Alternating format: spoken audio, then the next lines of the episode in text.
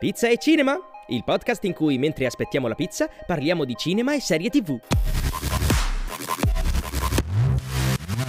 Benvenuti, questo è il podcast dove si parla di cinema e serie tv mentre si aspetta la pizza. Che e quindi io... mai. No, ah, raga, io ordino subito la pizza, te lo dico, cambio pizzeria. Mentre ordino la pizza, voi date il benvenuto, che anzi sono già lì, introducete i nostri ospiti. Io ordino Lì la pizza. introdurrò il nostro ospite, perché Il nostro Tommaso abbiamo ospite. detto ormai non è più un ospite, è cast di fisso. casa. Quindi abbiamo il solito Tommaso Renzoni, il professore Tommaso. Renzoni qui con noi e poi abbiamo Fabio Antonelli che abbiamo invitato qui oggi perché eh, parlando di colonne sonore ha un podcast molto figo che si chiama Suona tipo bene. Suona tipo bene in cui si parla appunto di colonne sonore quindi visto che ne sa e visto che noi siamo degli ignoranti almeno lui potrà dire delle cose interessanti Scusate, ma sarà che il problema è forse la margherita? Possiamo- E non ordino la margherita, che l'unica, una costante di queste volte è stata che io ordino sempre una margherita. Provo altre due, pi- forse perché sono solo due, ne ordino tre e nessuna è una margherita. io qui voglio la Napoli Che cos'è la... Ah, la Napoli con la lice. Margherita Calici No, Eh, senza beh, allora- mozzarella la Napoli. No, no, no, no. È no. senza Ma di cosa mozzarella. abbiamo appena No, detto Fabio Antonelli mozzarella? che ci No, no, senza no, No, no, no, no, no, no, no, la pizza. Fab- parliamo scusa, della Fabio pizza. e Tommaso, la Napoli è la margherita con le alici. No, Tutti no, i posti no, la no, è la marinara la marinara con con le alici. Eh, capisci No, un cazzo. Ah, Cioè, te lo sta a dire in cioè- quattro, è un napoletano. No, no, no, vabbè, ma a Napoli la, la, Sì, la- la mozzarella, a Napoli quella con le alici ma- si chiama romana. Non c'è la mozzarella, mi dispiace, nella Napoli non c'è. Comunque, io Ad ordinerò. ogni modo. Ordinerò. Voi Ciao, Voi- grazie per avermi invitato. Esatto. Allora, sto ordinando. Dite qualcosa, io devo ordinare. Eh, ne E so, ordina, ciao. dai, sbrigate. Quindi, ragazzi, allora si parla. Fabio, di un po' dove possono trovarti su questi social. Facce ride. Venditi, Di vendi qualcosa. questi social. Cantaci la canzone. Allora, anzitutto grazie Ok, per l'invito. Ciao speriamo. Tommaso, piacere di conoscere le persone che ancora non ho conosciuto fisicamente. Perché Eh, un lo so. pochettino con Mauro mi sono sentito e anche con Marco, ma forse solo Adriano Abbiamo ho dei conosciuto. lunghissimi vocali a cui ci rispondiamo a una settimana di distanza. Esatto. Noi insieme abbiamo fatto la live a commento su Sanremo con Fabio, è stato Esatto. molto interessante e molto, molto figo. Quindi, oh, oh, vabbè, l'avete, avete già detto, lui è musicista, compositore, eh, lo fa proprio di lavoro. È incredibile, ragazzi. incredibile. Ci vive pure. C'è un video di recente di Mark De Hammer. molto Ci vivi?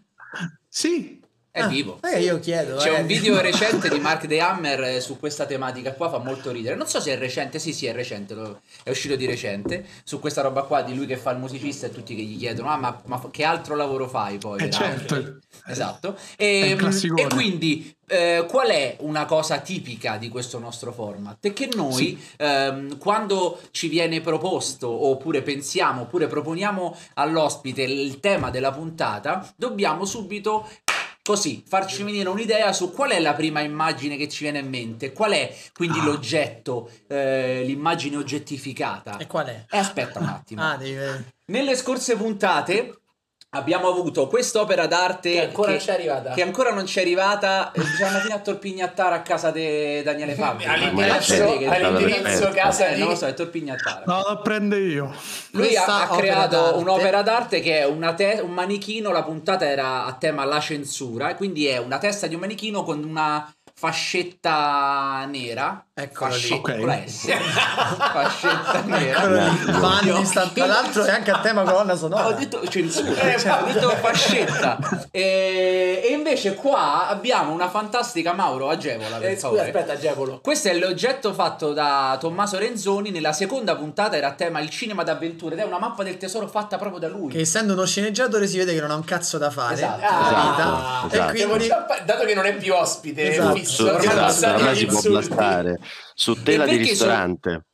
Da E perché sono qua? Perché a fine puntata siete voi con un sondaggio che decidete qual è l'oggetto che al meglio rappresenta la catego- il tema della puntata e che quindi resta nella scenografia. Quindi iniziamo a parlare di colonna sonora. Se siete d'accordo, Sì. inizio a dire io delle cose. Allora, stavo pe- ho pensato quando dovevo fare questa Se introduzione, dicevo che non ero d'accordo? lo facevo lo stesso. Ah, ok. Niente, Facciamo un gioco. La, la live, finita là. Facciamo un gioco. Pensate a Darth Vader. Eh. Ok. Che pensate? Pa, pa, pa, pa, pa, Oppure pa. pensate allo squalo? La scuola mi manca. Ma come ti manca? Eh, ma mi fa paura. no. Quindi la elimino. Pensate il buono, il brutto e il cattivo. Testa. Quindi, capito? Ah. Potremmo chiudere la live. Finita. Oh, se, se andiamo. È stato un piacere. Non funziona, non funziona. Cioè, una colonna sonora può diventare proprio il simbolo del film e poi andare oltre, no? superare la barriera e, e rimanere nel tempo. Ad esempio, a proposito del buono, il brutto e il cattivo, Mm. io l'ho raccontato in una live e lo devo raccontare per Vai, forza. vai, prego. Da Vai. piccolo, un anno, io avrò avuto dieci anni, mi- i miei decisero, cioè tra le varie cose io mi, mi sono vestito come il biondo del buono, il brutto e il cattivo. Presero un plaid, ero vestito da, sotto da cowboy, mi misero sto plaid in testa. Ma la genialità di mio padre, quale fu? Che lui, noi avevamo un piccolo registratore, cioè avete presente i registratori con le mini cassette? Come no? Lui registrò dalla televisione col VHS Na na na e secondo lui, e io poi l'ho fatto per qualche volta, dovevo andare in giro e mandare in play. Cioè, quando entravi nelle stanze, partiva. Esattamente. E Ammazza. quante volte ti hanno picchiato? No, perché l'ho fatto solo a una festa. Ah. Ho fatto Quindi solo- una volta è stato picchiato. Solo hai una capito. volta. Però ho capito quanto poi una colonna sonora può veramente andare. Cos'è? Mi suona il telefono. Può andare oltre e superare le barriere del tempo e del film stesso dove, dove è stata creata. Quindi. Io adesso vi parlo del mio oggetto invece, a proposito di Ma- barriere. A proposito di barriere, e questo è un oggetto che riporta l'uomo ai, suo- al- al- ai suoi albori ri- rispetto alla musica. Mm. Lo riporta indietro, lo ricollega con l'antichità, Sì. con quello che è la musica primitiva. Il flauto. Il flauto dolce. Flauto No, dolce. che- Ragazzi, chi di Mi fai chi- per favore il buono, il brutto e il cattivo? Ma chi non lo so sa fare. fare lui? chi, chi non ha mai. Cioè, tutti abbiamo suonato un flauto. Malissimo. Perché ancora non lo so? Perché tutti. Io avevo anche l'armonica a bocca, quella come si chiama? Sì, sì, la diamonica. La diamonica. No, Poi- poi. Poi ti mandavano in giro per strada a raccogliere dei soldini. No, no, era, si faceva con tutta la, la saliva, che schifo. Io ho una domanda, Sì, esatto. ma No, perché aspetta. si chiama flauto dolce? Se non è mai dolce il suono che fa. Ci hai mai pensato? Non ci ho mai il pensato. suono che fa è veramente fastidioso per Perché è diverso dal flauto salato. Ah. Per- ma la mia domanda è perché tutti Caduto un po' secondo nel vuoto, però peccato perché queste sono quelle che Fammi dire rimangono. l'ultima cosa, poi vi lascio la parola. Perché secondo voi qualcuno ha deciso, qualcuno l'ha deciso, che tutti quanti noi doveva- dobbiamo suonare questo strumento nella nostra vita? Perché tutti l'abbiamo suonato. Fabio, tu che E quindi, ci lavori. e quindi a È questo punto ris- cioè, rispondi alla io domanda che ci e lavoro poi col flauto dolce. ok. Esatto, il celebre. Tipo di te. Io... Il ferraio. Fabio No, rispondi vabbè. alla domanda e poi parlaci del tuo oggetto invece. Dimmi Ma è te. abbastanza semplice, cioè semplicemente perché era economico e piccolo. Tutto qua. Insomma, That's what she said. cioè portavi- portatile Porta- eh sì, si poteva portare a scuola facile e quindi il, il- il- il governo italiano ha deciso di, di utilizzare quello. Eh, stesso Ennio Morricone fece, fece una, una piccola ringa in vecchiaia su sta storia dicendo levate i flauti dalle scuole per favore perché stiamo insegnando il male ai bambini. Esatto, pensavo perché, perché abitava vicino alla una ricco, scuola. A scuola mia il ricco aveva la pianola. C'era un ricco esatto. che si portava la pianola. Quella con i suonetti. Quella che sì, poi esatto. di base lui non suonava perché faceva, faceva solo perché era quattro. quindi faceva così. Ed era Gigi, cioè, esatto, lui, era Gigi lui premeva tipo il re e poi con la bocca faceva be be be be be aveva anche il sostegno.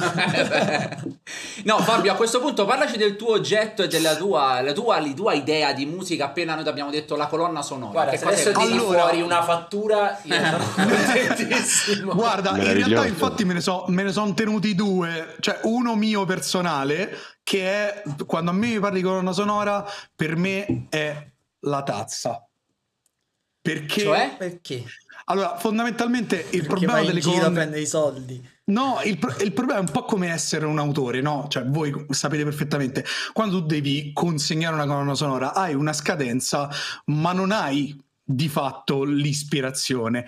E quindi l'unica cosa che si può fare, una cosa che ho imparato nel tempo, e, e che tra l'altro posso anche citare Alan Silvestri, che è il compositore di Forrest Gump, di Avengers, che lui dice io dopo anni, oramai l'unica cosa che ho capito è che devo andare in sala e a un certo punto è un po' come Hulk. A Aspetta. volte viene, a volte non si presenta. Un po' come la e cacca. l'unica cosa che mi aiuta a me è di avere cose da bere che mi fanno perdere tempo. E Ma infatti alcoliche? ce l'ho di tutte. No, no, con Ah, l'alcol no. non ce la posso fare.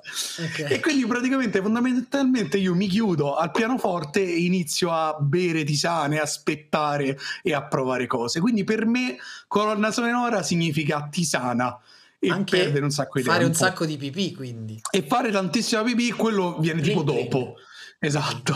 Dopo che hai composto, cioè secondo me potresti decidere questa cosa e finché non hai composto una musica pazzesca non puoi andare in bagno. È, è tosta. È Però così molto potresti tosta. inci- incitare te stesso a fare meglio. O Quindi il potresti tuo, il fare- tuo oggetto è una tazza. È per quello che hai un'altra tazza vicino, no? Esatto. Quella grande. Quella più grande, esatto. Quindi decisamente per me, se mi dici colonna sonora, significa relax e, e concentrazione. Però se mi dici colonne sonore, così ti do due opzioni, Ah, La fattura. John Ah, no, Williams. Ah, attenzione, che abbiamo scoperto e dopo ne parleremo, copia dalla musica classica le sue colonne sonore. Copia, eccolo lì. Eh, qua. domani Domani articoli di giornale, l'Espresso, il Foglio, Adriano Santucci, Copia due punti, forti. John Williams copia la musica Adesso classica. dopo approfondiremo con Eh, Fabio che vabbè, sicuramente eh, è più esperto. Querele da John Williams. Ma Tommaso, Eh, allora partiamo dal presupposto che io non so nulla di musica, quindi adesso su, questo.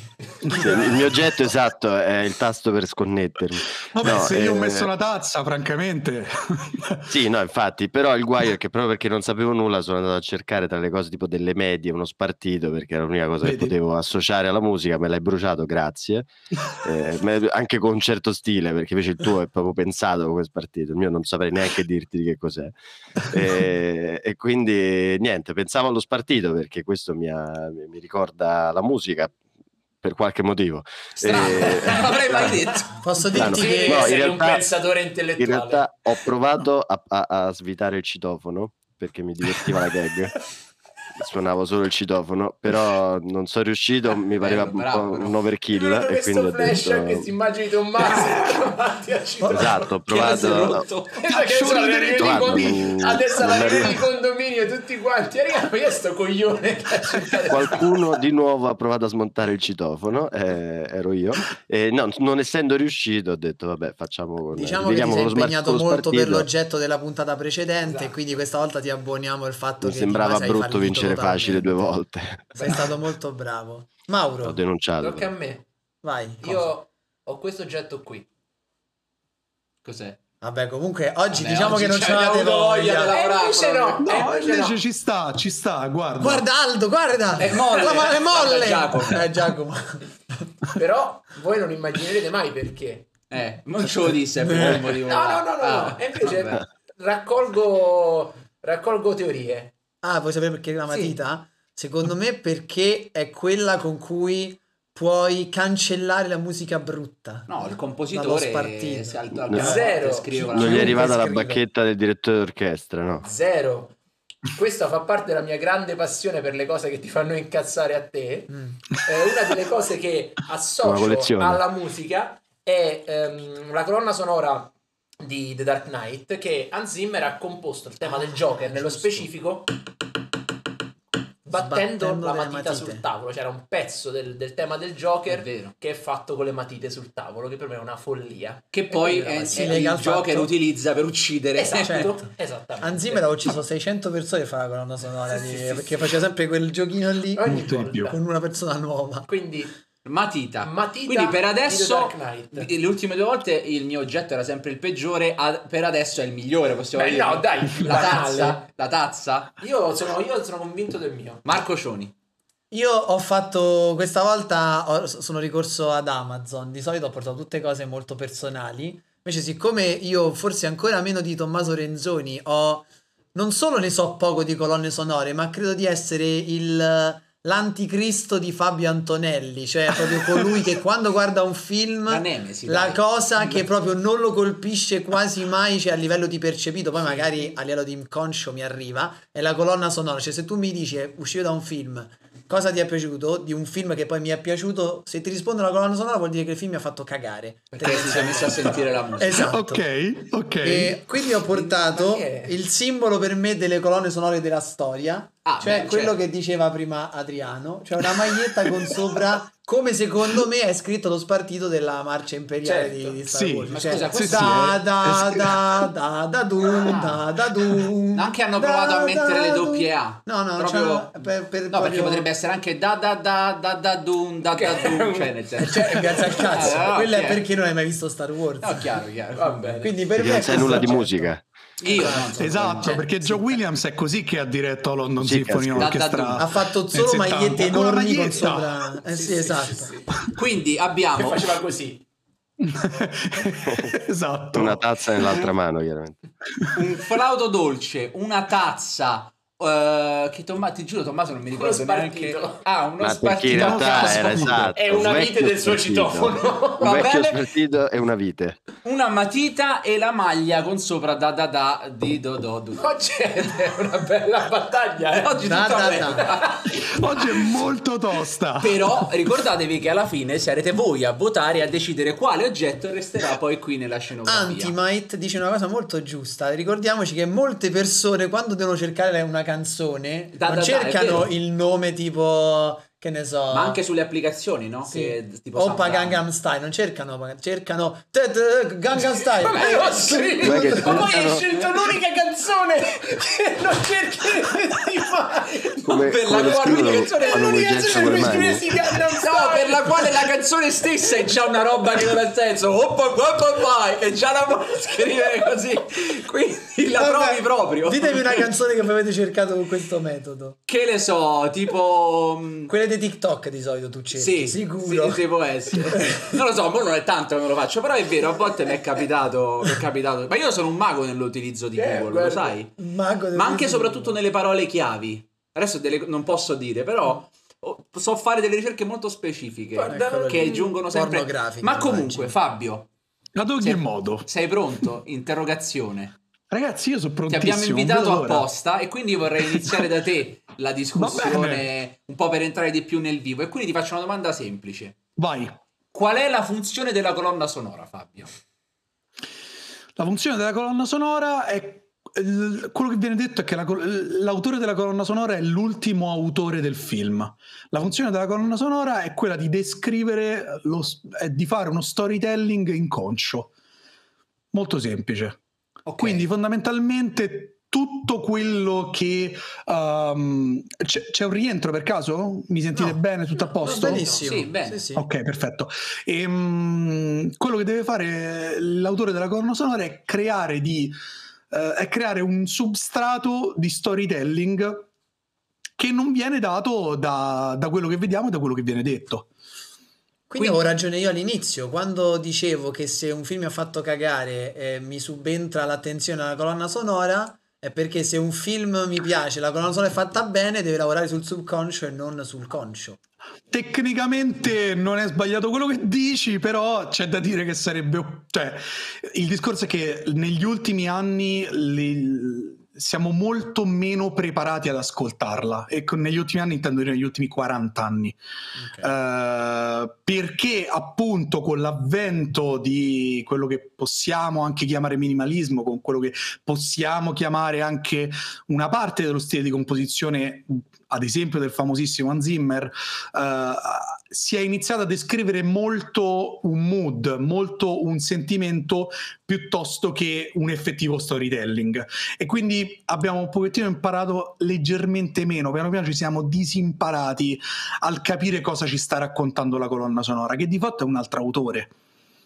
Io Eh, nello una cosa- specifico Una cosa figa che diceva Nicola DC89 in chat è che il cinema è stato sempre senza, cioè c'è stato il cinema senza attori, senza sceneggiatura, senza regia, ho dei dubbi, però in generale comunque la musica è sempre stata in accompagnamento a- all'immaginario e all'audiovisivo, cioè quando il cinema era muto poi c'erano quelli che facevano la musica in sala, Sì, banalmente. la- Sì. allora io quello che la questione ehm, lo dico dall'altro lato, dal lato del regista, ehm, avendo lavorato con, eh, soprattutto ultimamente con Nostos, inizia a essere, eh, Fabio dimmi se sbaglio, molto labile la differenza tra ehm, delle volte musica e effetto sonoro, alcune volte. Sì, Cioè, alcune sì. volte c'è un tappeto per molte scene ehm, che sono dei rumori, non sono necessariamente dei...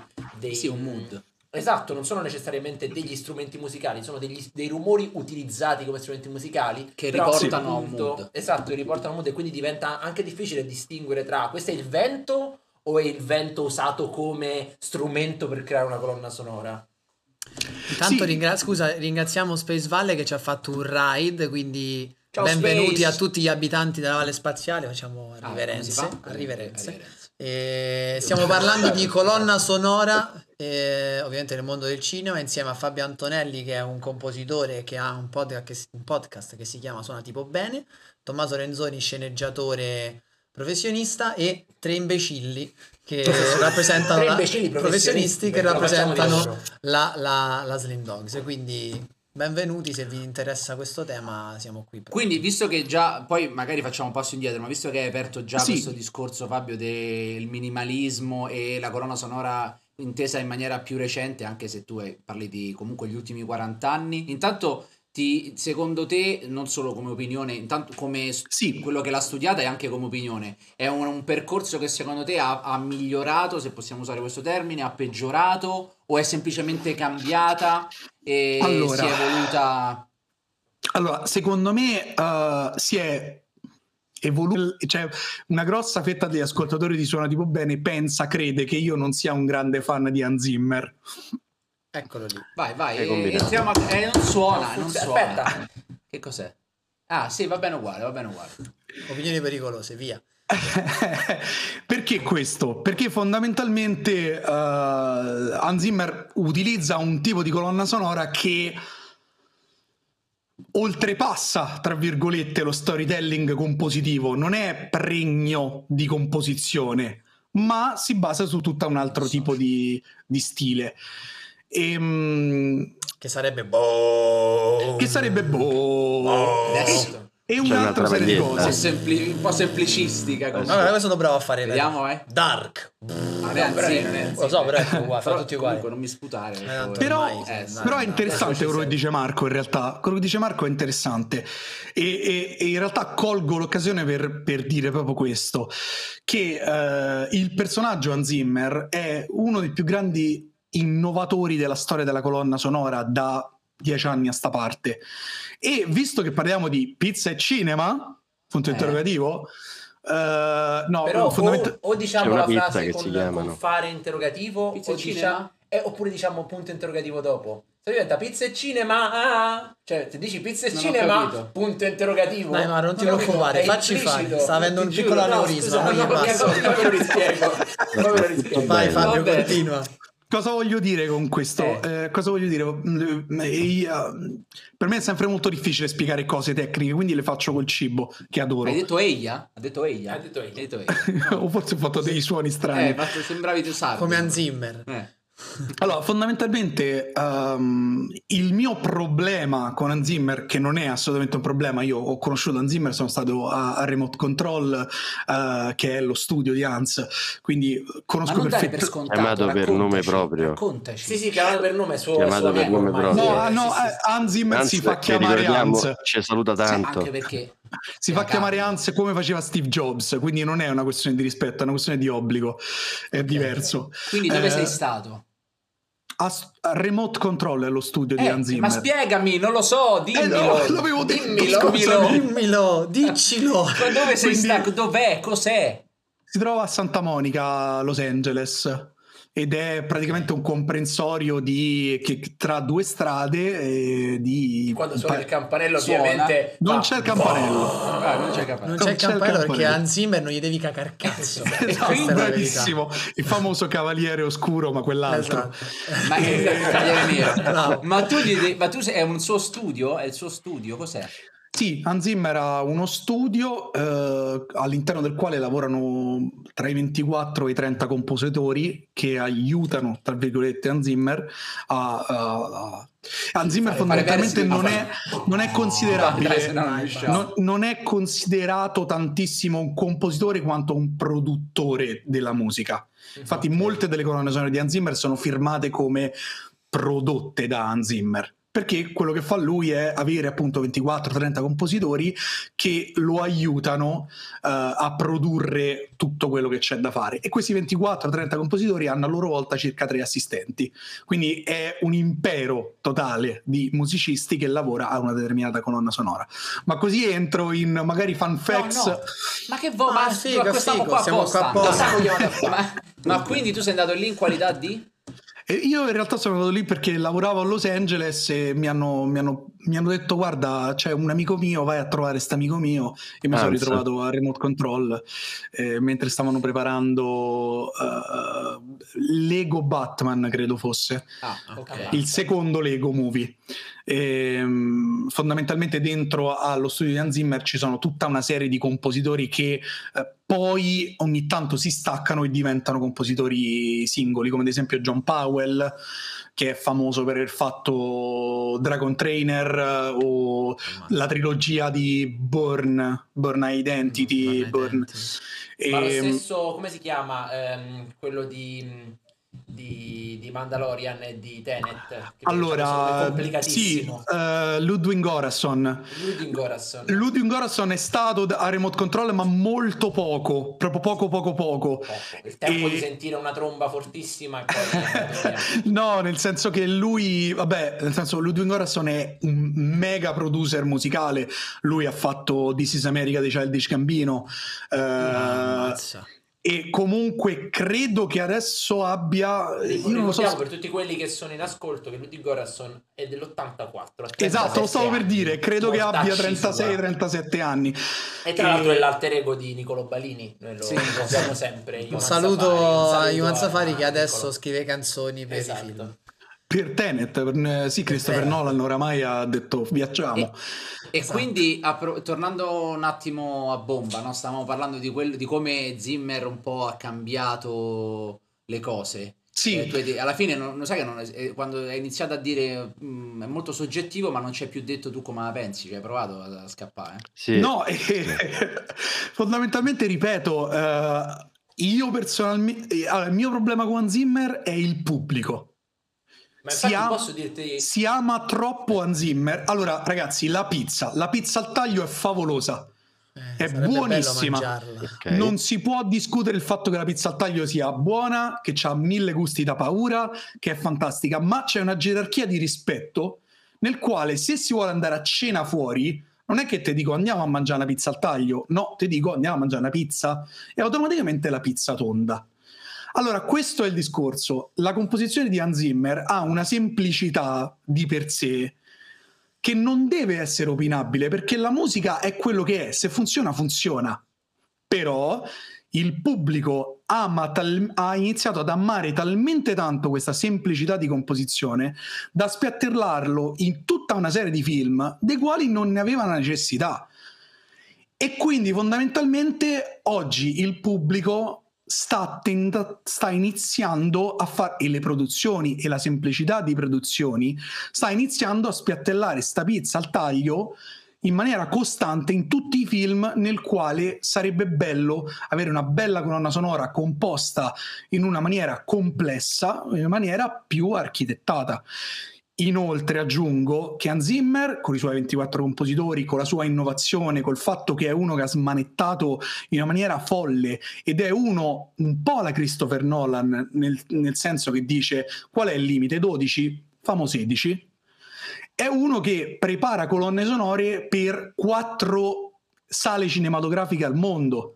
Quindi se tu vai al Kodak Center a Los Angeles senti davvero la colonna sonora di Interstellar, senti davvero la colonna sonora di Dunkirk.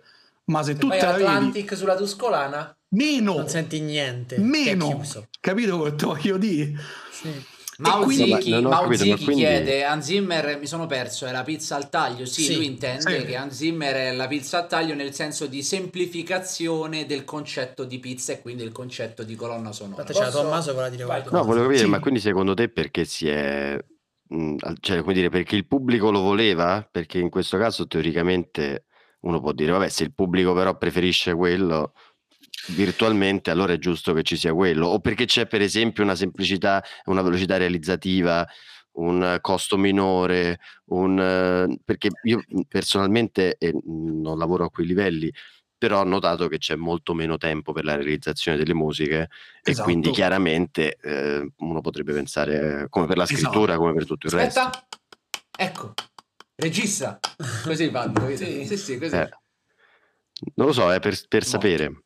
Ha frizzato o gli ha fatto Fabio, cacare la cosa credo. che ho detto io? Ah no, è frizzato. Allora, eh, mentre... Però io vorrei provare a rispondere, poi Vai, ovviamente tanto... rispondo non lato colonne sonore, ma lato che tanto secondo me è più una questione quasi, quasi di marketing sotto tanti aspetti, è che ovviamente il problema è sempre lo stesso. Se una cosa piace tanto al pubblico, l- l- il sistema produttivo di qualunque tipo che c'è dietro, che può essere cinematografico, eh, musicale, ma pensa anche non alle colonne sonore, ma pensa anche proprio al mondo musicale. Una volta che quella roba funziona e capisco che piace a tanti, cominciano a farla tutti e improvvisamente diventa l'unica cosa che si può fare per far del, del fatturato e quindi poi ci si innesca questo questa morte infinita, questo giro mortale per cui non siamo più in live. esatto. A livello... Sì, perché diventa un po' un circolo vizioso. Un circolo vizioso. Ne, non siamo che... più in live nessuno? No, no, no siamo in live, ma semplicemente... Io sono ecco, ah, eccoci qua. No, Eccoci Fabio, fare... aspetta, fammi finire. Ragazzi, scusate, quindi... tranquillo. No, no, eh, quindi Fabio, io sto provando a rispondere al tuo posto non per la parte musicale, a quello che diceva Tommaso, ma per la parte di marketing in relazione al fatto che oggi purtroppo c'è la tendenza che se una cosa spacca e funziona, Stranger Things anni 80, da quel momento in poi è tutto anni 80 eh, fino a che la gente non si abboffa le palle. eh no, ciò che piace però secondo me è lo stesso diventa... schema che si applica a Zimmer però da un certo punto di vista. io sento per tornare mm, a Zimmer presente per fare un passo indietro fare... non volevo fare della polemica eh. Volevo solo fare un passo indietro e prendere spunto da quello che dici tu. Su una cosa su cui magari eh, sia io sia soprattutto Tommaso siamo più ehm, più avvezzi a, a conoscere e eh, essenzialmente è Mauro sei un grande! Volevo leggere. È un avvezzo è un avvezzo sono... ah ok ci sono. Esatto eh, stavo dicendo, è la questione non è tanto, per riprendere quello che diceva Fabio, non è tanto in, l'artista in sé per sé, ma l'influenza che poi quell'artista finisce ad avere sul, sul mercato. Nello esatto. specifico c'è una cosa simile nella sceneggiatura con Blake Snyder, no? con Save the Cat. Molti odiano il libro Save the Cat, no? molti lo ritengono il male della sceneggiatura, perché essenzialmente è arrivato e ha detto guardate, scrivere un film è facile, basta stare attenti a queste quattro cose. E dall'altro lato tutti 15. hanno recepito, perfetto. 15. Scusami, era, era, era, un eufemismo, però scusami Tommaso. Queste 15 cose. E allora tutti quanti dall'altro lato, invece di recepire, ok, questa è una base da cui partire, hanno recepito... Okay, basta fare questo. Ok, basta fare queste esatto. 15. E quindi il problema diventa che può essere un po' quindi, questa eh. cosa succedeva già da prima, come diceva No, ma è, è un processo esistente, un, però secondo però me Però è una cosa che nel 2022 con un, una certa estremizzazione del, del, dell'andare incontro ai, ai, ai bisogni del pubblico sta diventando un po' estrema in tutto e quindi anche nel, nella colonna sonora. Io volevo leggere il commento di Matteo Lamanna 3 che dice sono contento per il vostro successo, addirittura Ben Affleck in che credo sia tu Fabio. Eh beh, sì, effettivamente. No, non so se Fabio vuoi... In, in cosa? Come si chiama il film? Fargo, Argo. Argo, esatto. La trovi tu questa corrispondenza che diceva, questo concetto che diceva Mauro? Io, io sono d'accordo, in più dovete pensare a una cosa, cioè il discorso è questo che il, le musiche appunto di Hans Zimmer tendono ad avere un solo mood quindi di fatto a un certo punto si assomigliano un po' tutte, non quelle di Hans Zimmer, ma il problema è che se poi io produttore o regista chiedo quello stile, non si riesce neanche ad avere una, un, una forma di originalità. È questo quello che voglio dire. Ad... Quindi ce l'hai perché è un mercato imperante, cioè uno stile imperante in qualche sì, modo, non con lui come compositore, ma con quello che ha. Con... Ti posso, vi posso fare un esempio cinematografico? Forse Vai. è un po'. Dobbiamo un po' traslare questa cosa, ad esempio, come se tutto a un tratto tutti volessero il film alla Wes Anderson. Cioè, Wes Anderson è molto particolare ed è sbagliato contestarlo. C'è chi potrebbe dire: A me non piace però è indubbio che sia un- un- una cosa particolare, ma se tutti iniziano a dire io voglio la roba alla Wes Anderson, quei tratti Certo. distintivi che magari Wes Anderson riesce a raggiungere con delle metodologie che io neanche capisco da compositore, vengono semplificate e riprodotte in tutta una maniera che ci ritroviamo tutti i film spiattellati pieni di colori, con queste inquadrature laterali e si perde un po' il senso, non si riesce neanche più Infatti a sempre creare... poi peggio perché diventano una copia di una copia di una Bravissimo, copia di una copia. bravissimo. A, a proposito di, prima di, di aprire questo tema che è un po' quello che hai portato te Fabio, mi stava venendo in mente, mo, non per, per non demonizzare solo Hans Zimmer, No, però infatti. prendendo spunto da quello che dice Che Alessandro chat, sì. 8D, eh, che dice anche quello di Williams secondo me è sempre uguale, lo dico da super amante di Williams, Beh,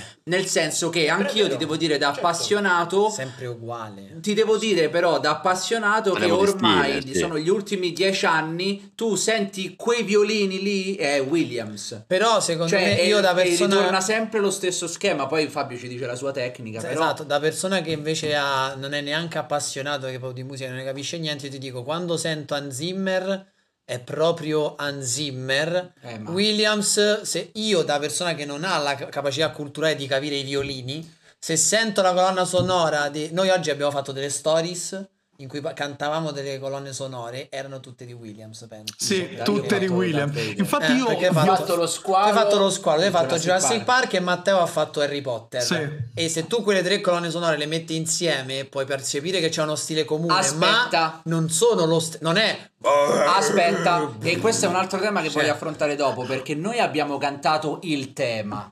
E quello è un discorso, e dopo lo voglio affrontare con Fabio. Sì, Io ti sto parlando proprio invece di- dell'arrangiamento nel tappeto musicale. Cioè, quando eh, ad esempio Williams o comunque nella colonna sonora ci sono, c'è una parte di musica che deve accentuare un'emozione che può essere eh, una corsa, una tensione, un momento di agitazione.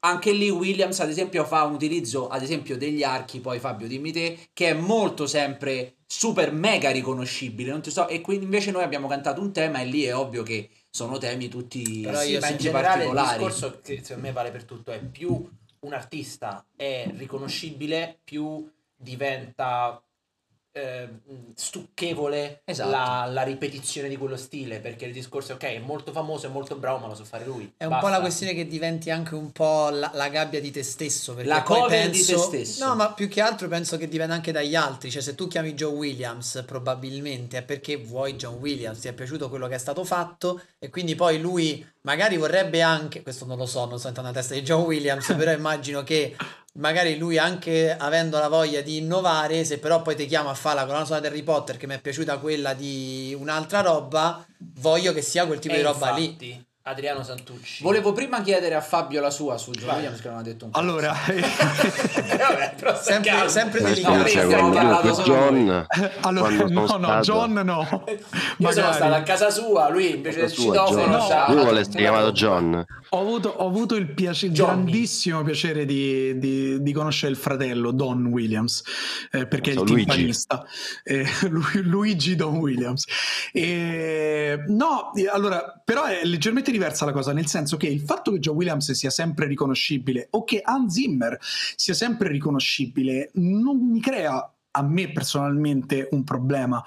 Eh, quello che mi dispiace, cioè la questione è che un John Williams, un eh, Thomas Newman non sono eh, copiabili da altri, cioè non è uno stile che può in- inondare l'intero cinema.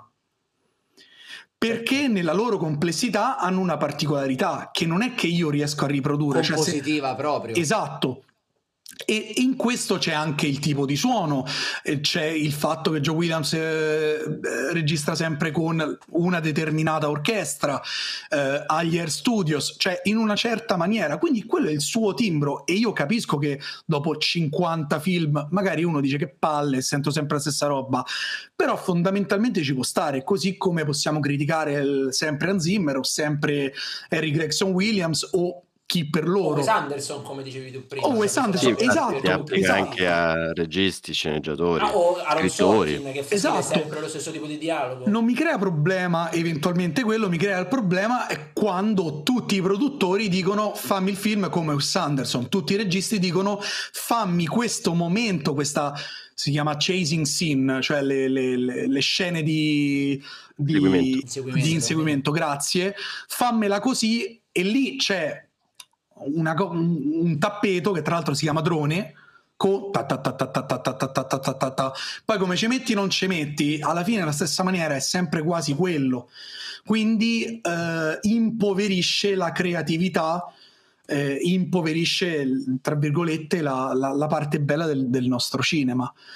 Hans Zimmer, ribadisco e qui vado a chiudere, comunque è uno che ci perde due mesi, 40 persone e chiede a Diego Stocco di costruire uno strumento per fare quella determinata cosa. O viene campionata la matita e dice ok ci inseriamo questa roba, però è uno che lo fa. Tutti gli altri anche la... il- quella nota sostenuta del Joker che c'era un- stato un, studio lunghissimo per, far, per trovare quella nota Col che rasoio. sempre in salita esatto sembrasse sempre costantemente più alta Quella è la nota Shepard, quella è, un- eh, sì, esatto. Quella, vabbè, era una tecnica vecchia, però certo. lì ci hanno pensato e hanno detto ok, facciamo una cosa figa e hanno gli strumenti le- e, e- e il tempo per fare tutta quella roba ed espandersi in un mondo che per noi ascoltatori sembra sempre lo stesso. Però se poi appunto chiedi al ragazzo o al compositore nuovo o a quello che non ha eh, possibilità di avere 2 milioni di modulari,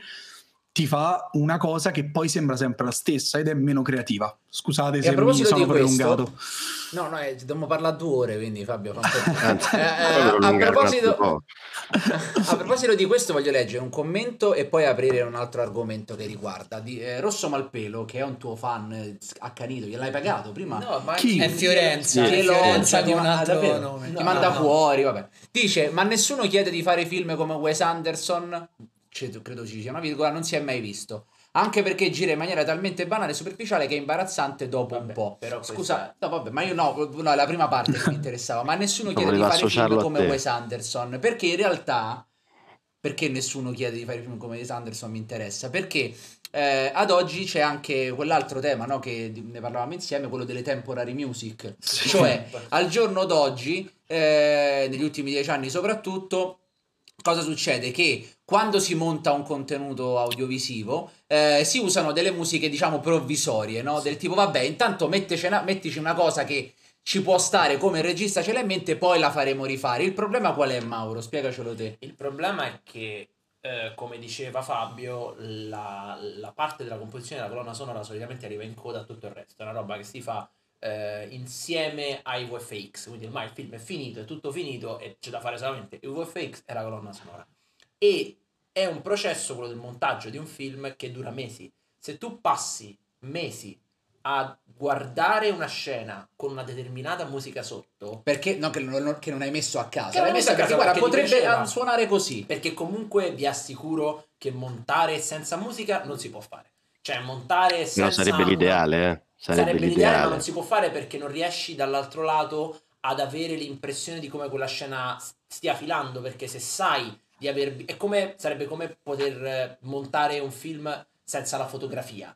Eh, dici ok, me la posso immaginare, però se qui la fotografia serve a dare quella narrazione Certo. specifica, mi ricordo per esempio in Nostos c'era una scena verso la fine in cui proprio il concetto era io so che qui quello, questa specifica emozione arriverà dalla musica perché la scena è stata girata per fare in modo che questa specifica emozione arrivi dalla musica in questo momento. Quindi inevitabilmente la musica ti serve per montare, ma dopo mesi che sei legato a quella musica, quando improvvisamente te la tolgono e te ne mettono una diversa, fai aspetta non mi piace perché ormai ti ci sei affezionato e quindi Ed ecco perché, Ma quindi, ad infatti- esempio, siccome adesso era per chiudere il concetto per spiegarlo a chi magari Ok. non lo sa, siccome adesso va tanto di moda, come abbiamo detto, questo minimalismo e quindi tutti poi alla fine montano Certo. con qualcosa di Hans Zimmer sotto, certo. poi il regista va dal compositore e si aspetta e gli chiede qualcosa che suona come Hans Zimmer. Beh, No? per me posso, mi, mi permetto, secondo me c'è anche una questione rispetto a questa faccenda, diciamo, della, della temporary music, che è che eh, con la musica quello che ho notato io dall'altra parte, quindi magari Fabio ci, dice di più, eh, è che c'è la un po' la, la percezione, come ho notato delle volte sul, sul dialogo, quando si scrive il dialogo rispetto a quando si scrive la struttura, diciamo, del film, che in fondo l'attore il dialogo se lo può modificare come vuole, che il, il regista può pensarlo all'ultimo, e quindi anche sulla musica c'è questa eh, una messa un po' distacrante, perché se, uno, se ci pensate mettere già in montaggio delle tracce di altri film sotto per montare vuol dire di fatto un po' delegittimare il compositore che invece dovrebbe arrivare a scrivere quella che è la, la sua musica per l'opera in qualche modo, mentre in questo modo chiaramente si, andare a dare a un compositore già la traccia, cioè, se può essere pratico da un punto di vista di tempi, chiaramente lo, gli lega un po' le mani perché se tu sai che il regista si è innamorato di, di, di, della, della, marcia imperiale sotto a quella, a quella, scena, molto complicato che gli ci metti qua, o oh, Zimmer, per cui secondo me è molto legato alla percezione che si ha del compositore nel flusso, quindi non parlo di spettatori, ma nel flusso di lavorazione di un film. Sì. Io sento che... Scusami, vai Fabio. No, eh, prego, prego. Nel senso, il discorso è questo, che eh, prima di tutto hai completamente ragione Tommaso, nel senso che a volte il, il grosso problema, ma questo succede, è che poi vengono messi de, de, delle musiche incredibili. E questo, in questo vi dico, eh, c'è Thomas Newman, che è un compositore meraviglioso che io adoro, che mh, ha fatto la ricerca di Nemo, ha fatto Era mio padre, ha fatto Le ali della libertà, uh, insomma, che giustamente dice una volta mi sono cap- so trovato davanti Valzer numero 2 di Shostakovich, che è un'opera fuori di testa. Nel senso, il problema è che poi da una parte c'è quello, dall'altra ti può capitare veramente una cosa nel quale io personalmente una volta mi sono trovato Puccini eh, nel senso, stiamo parlando di un pezzo che ha 200 Sotto anni di storia. Come? Sotto casa ti sei trovato Puccini. esatto. Sì, gli aveva rubato una roba. eh, quindi un cliente ti aveva messo Puccini come Ma aveva messo reference. Puccini e, e, continuava a dire, sai che però non c'ha tutto st'effetto, sai, quella che hai fatto. Non eh, è proprio come Puccini. Non è proprio Puccini. Non è proprio come, come ti chiami Puccini. te? Ah, ma non sei Puccini. Capisci? Um, quindi c'è questo elemento importante. Il discorso è questo, che una volta, in realtà la temporary music si è sempre usata. Lo stesso Star Wars era piena di temporary music e la maggior parte erano tutte musiche che Joe Williams ha dovuto, voi avete, avete detto copiare, ha dovuto riadattare in una certa maniera. In certi casi è molto simile il riadattamento. Beh, è ha pieno... riadattato molto poco. Ci stanno un sacco casi. di video su YouTube dove mettono a confronto opere classiche con Sì. ad esempio la musica di Star Wars e, ragazzi, Sì. ha copiato. Sì, Cioè, non ha riadattato, sì, un- dai. Sì, sì, cioè l- l- un compositore Ha non dice mai copia. Adriano Santucci. Una cosa che non riusciamo a dire noi, copia. Ha Comunque, citato. quello- esatto. Bravo. Comunque, quello che eh, volevo dire è che una volta fondamentalmente le, le cose veramente vincenti erano due. Una volta il, il regista si doveva fidare molto di più perché prima potevi sentire al massimo tutta l'orchestra al pianoforte e quindi proprio già l'effetto da Joe Williams che ti suona eh, E.T. al pianoforte e tutta l'orchestra che ti fa quella cosa è completamente diverso. Quindi già ti devi fidare molto di più. Immaginati anche semplicemente eh, lo squalo. C'è questa, c'era questa intervista che poi è sparita, non si sa bene perché, eh, di ehm, Spielberg che praticamente ha litigato con la moglie per tornare da una, da una vacanza alle Hawaii a casa di Joe Williams perché Joe Williams gli ha detto ho trovato lo squalo. E con quando è due dita Joe Williams gli ha fatto così. e cosa ho detto? Vabbè, ma è uno scherzo, stai prendendo in giro. Ho detto no, no, no, no, è questa, No, fidati. sarebbero anche 50 euro. Esatto. Gliel'ha chiesti subito. Sull'unghia, visto che sei qui, sai poi chissà quando ti rivedo. Quindi da una parte c'era la necessità di avere molta più fiducia eh, Sai sotto com'è andata in realtà? A, a Williams gli servivano 50 euro. Quindi l'ha chiamato, l'ha No, fatto Italia senti, Hawaii. C'ho, Ho c'ho trovato la musica. squalo. Ho trovato lo squalo, però 50 euro, 50 euro ce l'hai subito. Si poi pensava che cadesse là la cosa. Invece è fine proprio nel film. Infatti lui nell'intervista dice quello si è presentato. Hai capito? Senti, ma io ho una Aspetta, domanda nel ruolo... finendo- Sì, scusa, Ah, ho interrotto scusa. io. Ho interrotto il Quindi per fare una chiusura a, a questa storia della temporary music, da una parte c'era questo e quindi diciamo si era abituati a fidarsi di più, perché poi non è una cosa che uno fa con cattiveria. e dall'altra c'è il fatto che molti film, quantomeno nel cinema italiano, ad esempio, dovendo essere ridoppiati, la musica veniva registrata anche prima eh, che eh, filmassero. Quindi, ad esempio, tutti i film Morricone e Leone, quasi tutti, la musica era già registrata. Eh, in chat lo Ma infatti- scrivevano prima che addirittura loro giravano No, con con la, la colonna musica sul sonora set. sul Ma set. infatti per dire, per tornare ai grandi mostri sacri ehm, E anche Joker, Edvige- scusa che ti interrompo, ma la, la grande Joker di Hildur Gudnadottir che ha vinto l'Oscar, la musica è stata fatta prima. E infatti loro hanno ballato, infatti il, ehm, eh, La scena del il bagno. È una grande idea. ballo, Bagno. nella scena del bagno hanno usato la colonna sonora già composta per lui. Quella è scena non sarebbe esistita. No, ma Esatto, scena fosse stata la colonna esiste, sonora. non È una scena esiste, improvvisata. esiste. No, ma è una un'idea. Io, sono, perché- io sarei proprio per, non, per montare, cioè per, per- prevedere questo flusso di lavoro e addirittura montare senza musica Però completamente. da regista ti dico, molto bello. Però per esempio esistono delle situazioni come quella di Harry Potter, in cui il tema di Edvige, che poi è quello più famoso di Harry Potter, ta ta ta ta ta ta ta, ta era stato composto prima delle riprese per, per vendere il progetto, se sì, non ricordo male. Per un teaser. Composero... Esatto, per un teaser. Allora in quel caso se c'hai quell'opportunità lì certo. è pazzesco.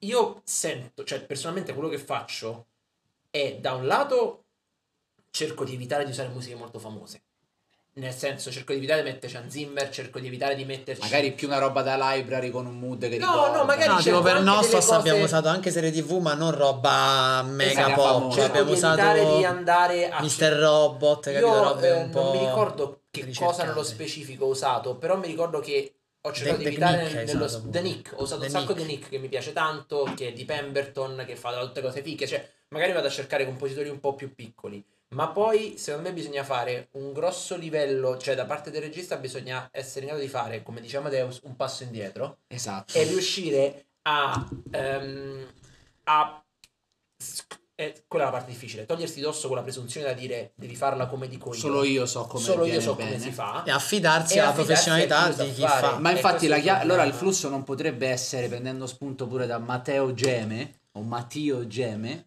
e che dice ma quindi in sostanza il succo è Come si quindi fa? come si fa? Ma infatti, scusami, Qu- prima che finisco, io mi ricordo, avevo letto un'intervista a. Oddio, mi sfugge Nightmare Before Christmas, il tema dei Danny. Elfman. Ah. Danny Elfman, che diceva io mi rifiuto di ascoltare il tempo music. Esatto. Cioè a me arriva la roba e io non le ascolto. E infatti volevo dire proprio questo, uno potrebbe, in- al montaggio il regista potrebbe montare con delle, delle musiche temporanee e poi si confronta personalmente col compositore, si elevano le musiche temporanee, arriva il video al compositore e, e il compositore... bellissimo. Però eh, forse questo è il modo migliore. Sì, Allora- però non è una cosa che si può fare con il tempo. No, Esatto. certo, certo, io però dico, magari non, non tutti i progetti hanno la spada di Damocle del tempo sulla... Eh, no? Allora, io, io faccio quello che faccio io, che significa lavorare il doppio, eh, però negli ultimi Farsi anni... pagare la metà. Esatto, e, e dico al regista questa cosa, senti, io faccio come me pare e te lo faccio sentire. Qualsi- noi facciamo questo patto, se a te ti fa schifo, lo buttiamo totalmente e rifaccio tutto da capo e parliamo di quello che vuoi. È molto giusto. Io sono ah, tu d'accordo. se- anche senza parlarci proprio, solo Beh, dritto no, Io, sp- io spesso chiedo la sceneggiatura, a me piace molto scrivere sulla sceneggiatura perché se il film ancora non è girato riesco a darti dei mood che danno mm, anche quando vai a girare determinate idee. Quella è la cosa migliore perché il regista in quel momento è fresco proprio. E la sceneggiatura, tra virgolette, ti dà delle immagini che poi magari per colpa della produzione, inteso come per ragioni produttive, Andiamo non riesci a farlo. Però se tu hai in mente quello che io ti ho trasmesso con la musica, riesci a ricrearlo, cioè a Lavoriamo ritagliarti. insieme. Ti Esatto. prego. Eh, beh, per me va bene. E... cioè, nel senso... Vabbè, in questo caso la prendiamo noi la commissione, però, Esatto. eh, su questo, agenzia interinale. Le 10% un podcast per trovare lavoro.com Esatto, E- No, però ti, eh, ti fa onore, nel senso è apprezzabile questo modo di lavoro, perché tu rischi, no? dimmi te in percentuale quante volte ti è successo di aver rifatto Allora, e, e rischio tanto in percentuale, però è il 30% perché, che- mh, perché il discorso è questo: che giustamente il, il- il problema grosso di noi compositori. cioè di molti dei compositori, è che vengono dall'essere musicisti. E se sei musicista, molte volte hai un complesso dell'ego per il quale vuoi stare su un palco. Invece il problema è che il regista, cioè quello è il figlio del regista, non è il figlio tuo. Tu gli devi Il semplicemente film, dici. il film e il figlio. E quindi tu non devi andare a farti vedere nel film dell'altro. Mhm. Quindi molte volte inconsciamente il regista ha questo tiraggio del dire ma che cacchio vuoi? Io ce l'ho un'idea mia in mente, io con la mia playlist di Spotify mi ero immaginato tutto. Ed è giustissimo. Allora, nel momento in cui tu dici al regista, senti, facciamo così, famo sto fatto, io faccio la mia idea e ci metto tutta una serie di spiegazioni. Se ti piace bene, se no le cambio e faccio quello che dici te, gli si abbassano le spalle al regista, si rilassa ed è in ascolto. Ed E è ma- più esatto. e magari lì ti dice, sai che ti dico, mai convinto, oppure mi hai sorpreso, oppure ti fa una domanda, perché hai fatto sta cosa? E lì Perché si comunque non è trova... che pure i registi con, la- con l'ego stiano messi benissimo. Eh No, Quello- non no, benissimo. eh, non No, benissimo. però il, discor- però il discorso che No, no, e quindi è una il battaglia da regista- titani, poi. Il regista è quello che ci mette il nome più di tutti. La verità è questa: Certo. quest'anno agli Oscar leveranno la colonna sonora. il- L'Oscar alla colonna sonora verrà levato dalle tre ore di broadcasting. Fabio, però questa è una follia. Questa è una follia. Ci ho Cioè, posto. aspetta, aspetta, non la so Praticamente il concetto Non che dato che c'è- mostreranno- non lo dato che c'è poco tempo, farà- consegneranno una serie di premi prima dell'inizio della, della diretta. Ci sta e make poi up. faranno un veloce riassunto. Abbiamo dato questo, questo, questo Make e up, colonna Bella. sonora, produ- produzione. Beh, Eh, sono so, quelli che ricordo, forse non so- facevano uno share altissimo a Ah, livello mondiale. produzione Non lo so, eh, pure Ma che che scende scende degli sia Oscar degli dico. ultimi anni. Dico anche che se è ingiusto, però. desiderare. No, Eh, certo, probabilmente ha a che fare la con ragioni ore, televisive. No, ma sai cos'è? senso, È che ne hai tolte poi- 4, capito? Cioè, non è che ne hai tolte la metà, allora lo capisco. Ne hai tolte 4, quindi è, proprio proprio tolte è 4 una cosa comunque la diretta inutile. durerà tre ore. Sai che hai Infatti. fatto uno show di un'ora e mezza. Esatto. detti, "Oh, eh dai, Comunque su". per tornare sul- sull'argomento, infatti in eh, questo momento molti registi quando inizi a lavorarci su, su un progetto hanno già una playlist praticamente del progetto, Ma prima ancora che tu, tu abbia scritto diciamo, una riga. Molti sceneggiatori che conosco lavorano invece su playlist che sono come dire per eh, sensazioni, cioè hai la playlist per quando stai scrivendo una scena romantica, hai la playlist per quando stai scrivendo Certo. una scena e quella va a tappeto perché spesso non dico ti serve per ispirazione, ma ti serve se non altro per la concentrazione. E quindi molto spesso ti, ti affidi a delle sensazioni sapendo che vai a pescare senza affezionarti mai diciamo, a, un, a un tema in particolare. Ma cercando di far passare che gli qualcosa. sceneggiatori sono più bravi dei registi. No, Nel Io trattare, no, sai che c'è che Sì, sì, pre-produzione no, e no, no. post-produzione spesso hanno, a che f- hanno molto in comune in termini di rapporto con il regista. Cioè, mentre poi quando, da Certo. quando inizia il set a quando finisce il set, il film è una scrittura a parte, come abbiamo detto, la pre e la post hanno in comune questo- questa relazione con il regista che chiaramente prima perché stai av- avvicinandosi a un film e poi perché sta ultimando ha molto controllo e bisogno di controllo e affezione verso il progetto. Ma secondo me Io mi fondamentalmente aggancio a questa roba per chiedere, fare una domanda a Renzoni che secondo me c'entra con l'inserimento della musica nel flusso di produzione di un prodotto audiovisivo. Quando scrivi, tu ascolti musica, preferisci non ascoltarla oppure c'hai quelle musiche che come dicevi prima si legano a totte emozioni oppure ogni volta ti cerchi qualcosa di nuovo? Che fai? Ah, era per me? eh? Scusate. Eh sì, Mi è arrivato un messaggio. tu, tu scrivi. Eh, quando scrivo io assolutamente ho delle playlist che sono ogni tanto è capitato che perché appunto un regista ti dice ti mando proprio la playlist devi in qualche modo averci a che fare con quella roba lì ma quasi di solito è, è matematico che se per caso il regista ha fatto una playlist e tu nel frattempo stai pensando scrivendo poi te la fa sentire e tu sei il primo dentro di te a dire no non c'entra niente sta cosa però non glielo dico perché chiaramente è la sua creatura non la mia. Per cui io di base ho delle mh, playlist che sono appunto, non so, momento pensivo, momento... Per me sono su dei beat narrativi, per cui la playlist da midpoint, la playlist da, da punto di morte, la playlist da momento triste, momento felice, o momento... Tutti abbiamo un po' la playlist del montage. Però per esempio cerco di non avere mai dentro eh, musica composta, se posso. Cioè, dire, quella è una cosa a parte che vado ad ascoltare apposta dicendo forse per questa scena mi serve tornare a, quel- a quella roba che ho sentito in quel film. Se no ho canzoni, cioè come dire, come se ascolti la radio. Ce l'hai sotto, un ti carica, mh, scrivi veloce, mh, cerchi di non far permeare, ma, ma questo è molto, ha molto a che vedere con la sceneggiatura. Di solito lo sceneggiatore non pensa neanche all'attore, alla Eh, location, bravo. cerca di evitare tutte quelle cose che sono poi dopo scelte Il- dopo. Beh, dopo. il discorso vero è che il, il regista è il più sfigato di tutti, nel senso che è uno che ha 150 problemi. E il vero lavoro in una produzione di un compositore è levare, casta- le- levare castagne al fuoco. Quindi fondamentalmente è per questo che il mio compito psicologico è di rilassarlo. Ed è per questo che mi devo rendere conto che il regista non c'ha tempo di immaginare una cosa mega galattica perché non ce l'ha proprio il tempo perché mentre sta a pensare alla musica deve pensare pure agli attori deve pensare pure a come girare alla luce ai, ai problemi e tutto il resto. Quindi tutta questa cosa fa sì che quando arriva a rivolgersi a me il regista ha una tensione c'ha le sp- cioè è teso e preferisce giustamente andare su quello che conosce. E il, co- e il mio è compito è stanco cioè deve pensare al Alla fine. montaggio, a sta cosa non ha, porca miseria, sta cosa non l'ho girata, come faccio a, a farla? Ah, stiamo, eh, c'ho la produzione, ieri mi ha mandato l'e- l'email alle 11 Noi di diamo per scontato che sappia quello che sta facendo, cioè che non Sì, abbia esatto, insicurezze, che non abbia momenti in cui dice non ne ho Esatto. idea. Quindi, e, e stiamo parlando sempre comunque dal mio punto di vista, cioè non è che stiamo parlando di Spielberg che sceglie un compositore o una produzione americana nel quale il proprio regista ha l'opportunità di scegliere il musicista che gli piace di più. E allora a quel punto che dice? Dice, vabbè, fai quello che ti pare, tanto io sono innamorato della tua musica, andrà bene comunque. Qui quello che devo fare io è appunto offrire una relax al regista e dirgli ci penso io a te. Però in quel momento il regista gli dice come ti permetti? Tu sei tipo un centro estetico del, del cinema. Eccolo lì. Vieni, ti coccolo Infatti, io, siedi. la prima, la prima delle penso. musiche che gli fa sentire è una molto rilassante, in realtà non c'entra Sì, niente con no, te. rumore, è rumore che del fa Poi film proprio poi gli dà la tisana nella tazza, vedi, Io a volte, tutto, gli dà io la tisanina, io a volte faccio cose senza senso. Ehm, Il, il mio stile proprio.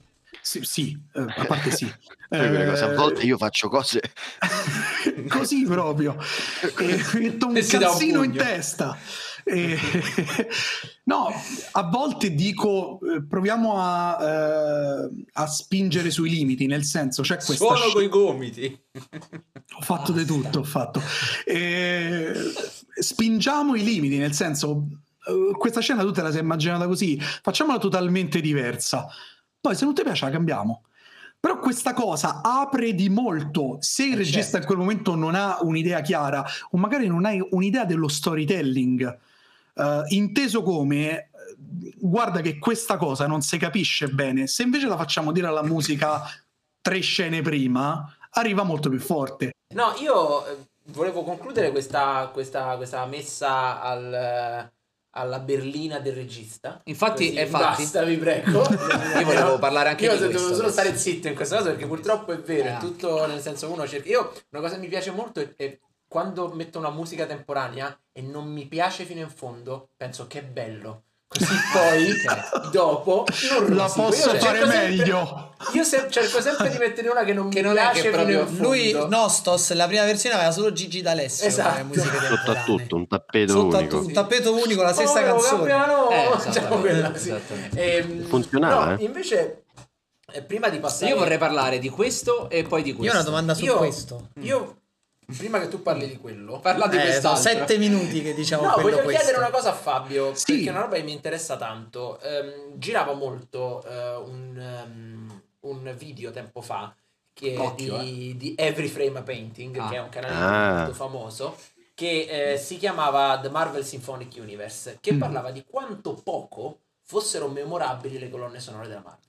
Nel Sì. senso, tolto il tema degli Avengers, che è pa pa pa pa pa pa pa pa pa, che invece pa, pam, Eh. pam, pam. che è, è uno, e quello di Spider-Man, che, Che? in realtà è Non ne ho idea. esatto. No, già, già vabbè, più il memorabile, Spider-Man quello nuovo, quello nuovo. Ah, quello nuovo non ne ho idea. È- c- c'ha un tema che adesso non ricordo, però Ma ricordavo. nessuno se lo ricorda perché La maggior parte del- dell'universo Marvel ha della musica estremamente dimenticabile, Mhm.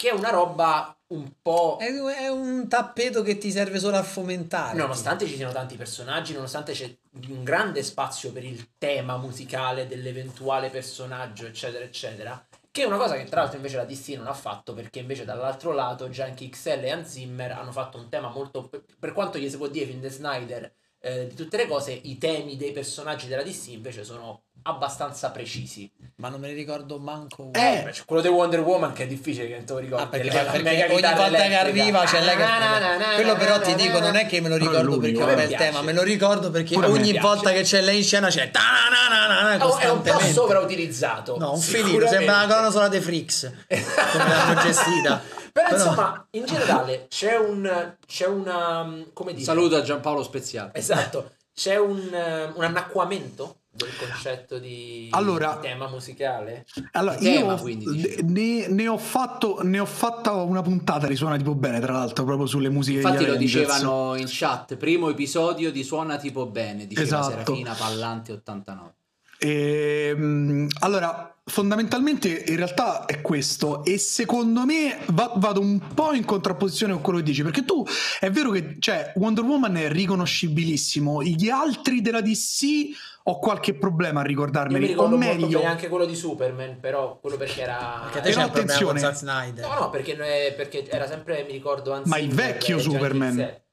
No, no, quello... Henry Cavill. Ok. Beh, me piace molto. allora fondamentalmente la questione è la seguente ehm, Io non Marvel- uno sia meglio degli altri, dico No, no, semplicemente no, no, che c'è no. questa differenza. Marvel Cinematic Universe ha, ha- ha toppato una cosa sulla quale poteva battere il Signore Anelli, poteva battere Star Wars, mettere d'accordo tutti i compositori. Mhm. Il discorso è questo: inizialmente il- questo universo che. Allora, la io non, non ero un appassionato di, di- di film di supereroi fino a un certo punto, quindi posso dirti che per me il film di supereroi è, è- è stato quello che una volta noi chiamavamo film d'azione. sì Cioè, a un certo punto, dal Cavaliere Oscuro. Da Die Hard è diventato i film della Marvel. Dal Cavaliere Oscuro in poi, da- da- poi piano piano, eh, cioè DC, poi piano piano sono iniziati a Spider-Man. nascere tutti questi, tutti questi film.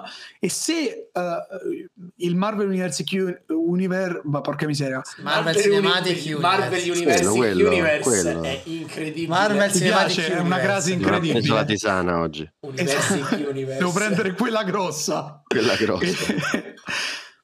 Se si fossero messi d'accordo con dei temi memorabili, probabilmente oggi noi ci ricorderemmo i temi del- della Hulk, Marvel. il tema di Capitano Ah, America Esatto, un Eh sì. botto, un botto. Inizialmente però lo faceva lo studio di Hans Zimmer che si è presa quasi principalmente tutti eh, la DC e poi piano piano si è presa la parte Marvel perché non c'era sta grossa differenza quindi nel conflitto senso di interessi però così ma no, in quel momento non gli interessava niente a nessuno, cioè il primo film della Marvel credo sia Iron Man del Sì, 2008 il primo film Del del Marvel Marvel, Cinematic, Cinematic Universe, Universe. è Iron Man e credo che il primo Iron Man, la colonna sonora, l'abbia fatta Ramin Djawadi. Sì, perché era pure mh, abbastanza... Cioè, quella secondo me ce l'ha qualcosa di particolare. No. Era Eravamo po'- negli anni, tu devi considerare che Ramin Djawadi aveva la stanza Sì, a tre... questo Ramin Djawadi che hai anche pronunciato in maniera incredibile, non è riuscito perché si scrive in una maniera... Eh, lui è mezzo indiano, mezzo tedesco, è il compositore di Game of Thrones, oggi lo conosciamo per, eh, per Game of Thrones, però fondamentalmente lui stava a tre stanze da Hans Zimmer dentro il remote control. Il secondo, Ir- eh, il secondo Iron Man credo sia di Tyler Bates o Adesso Brian Tyler. check. O Brian Tyler, che Adesso stava, non è che un gioco dobbiamo- eh. bellissimo, esatto, è diventato Eh sì, gioco esatto. che stava a due stanze da Hans anche Zimmer.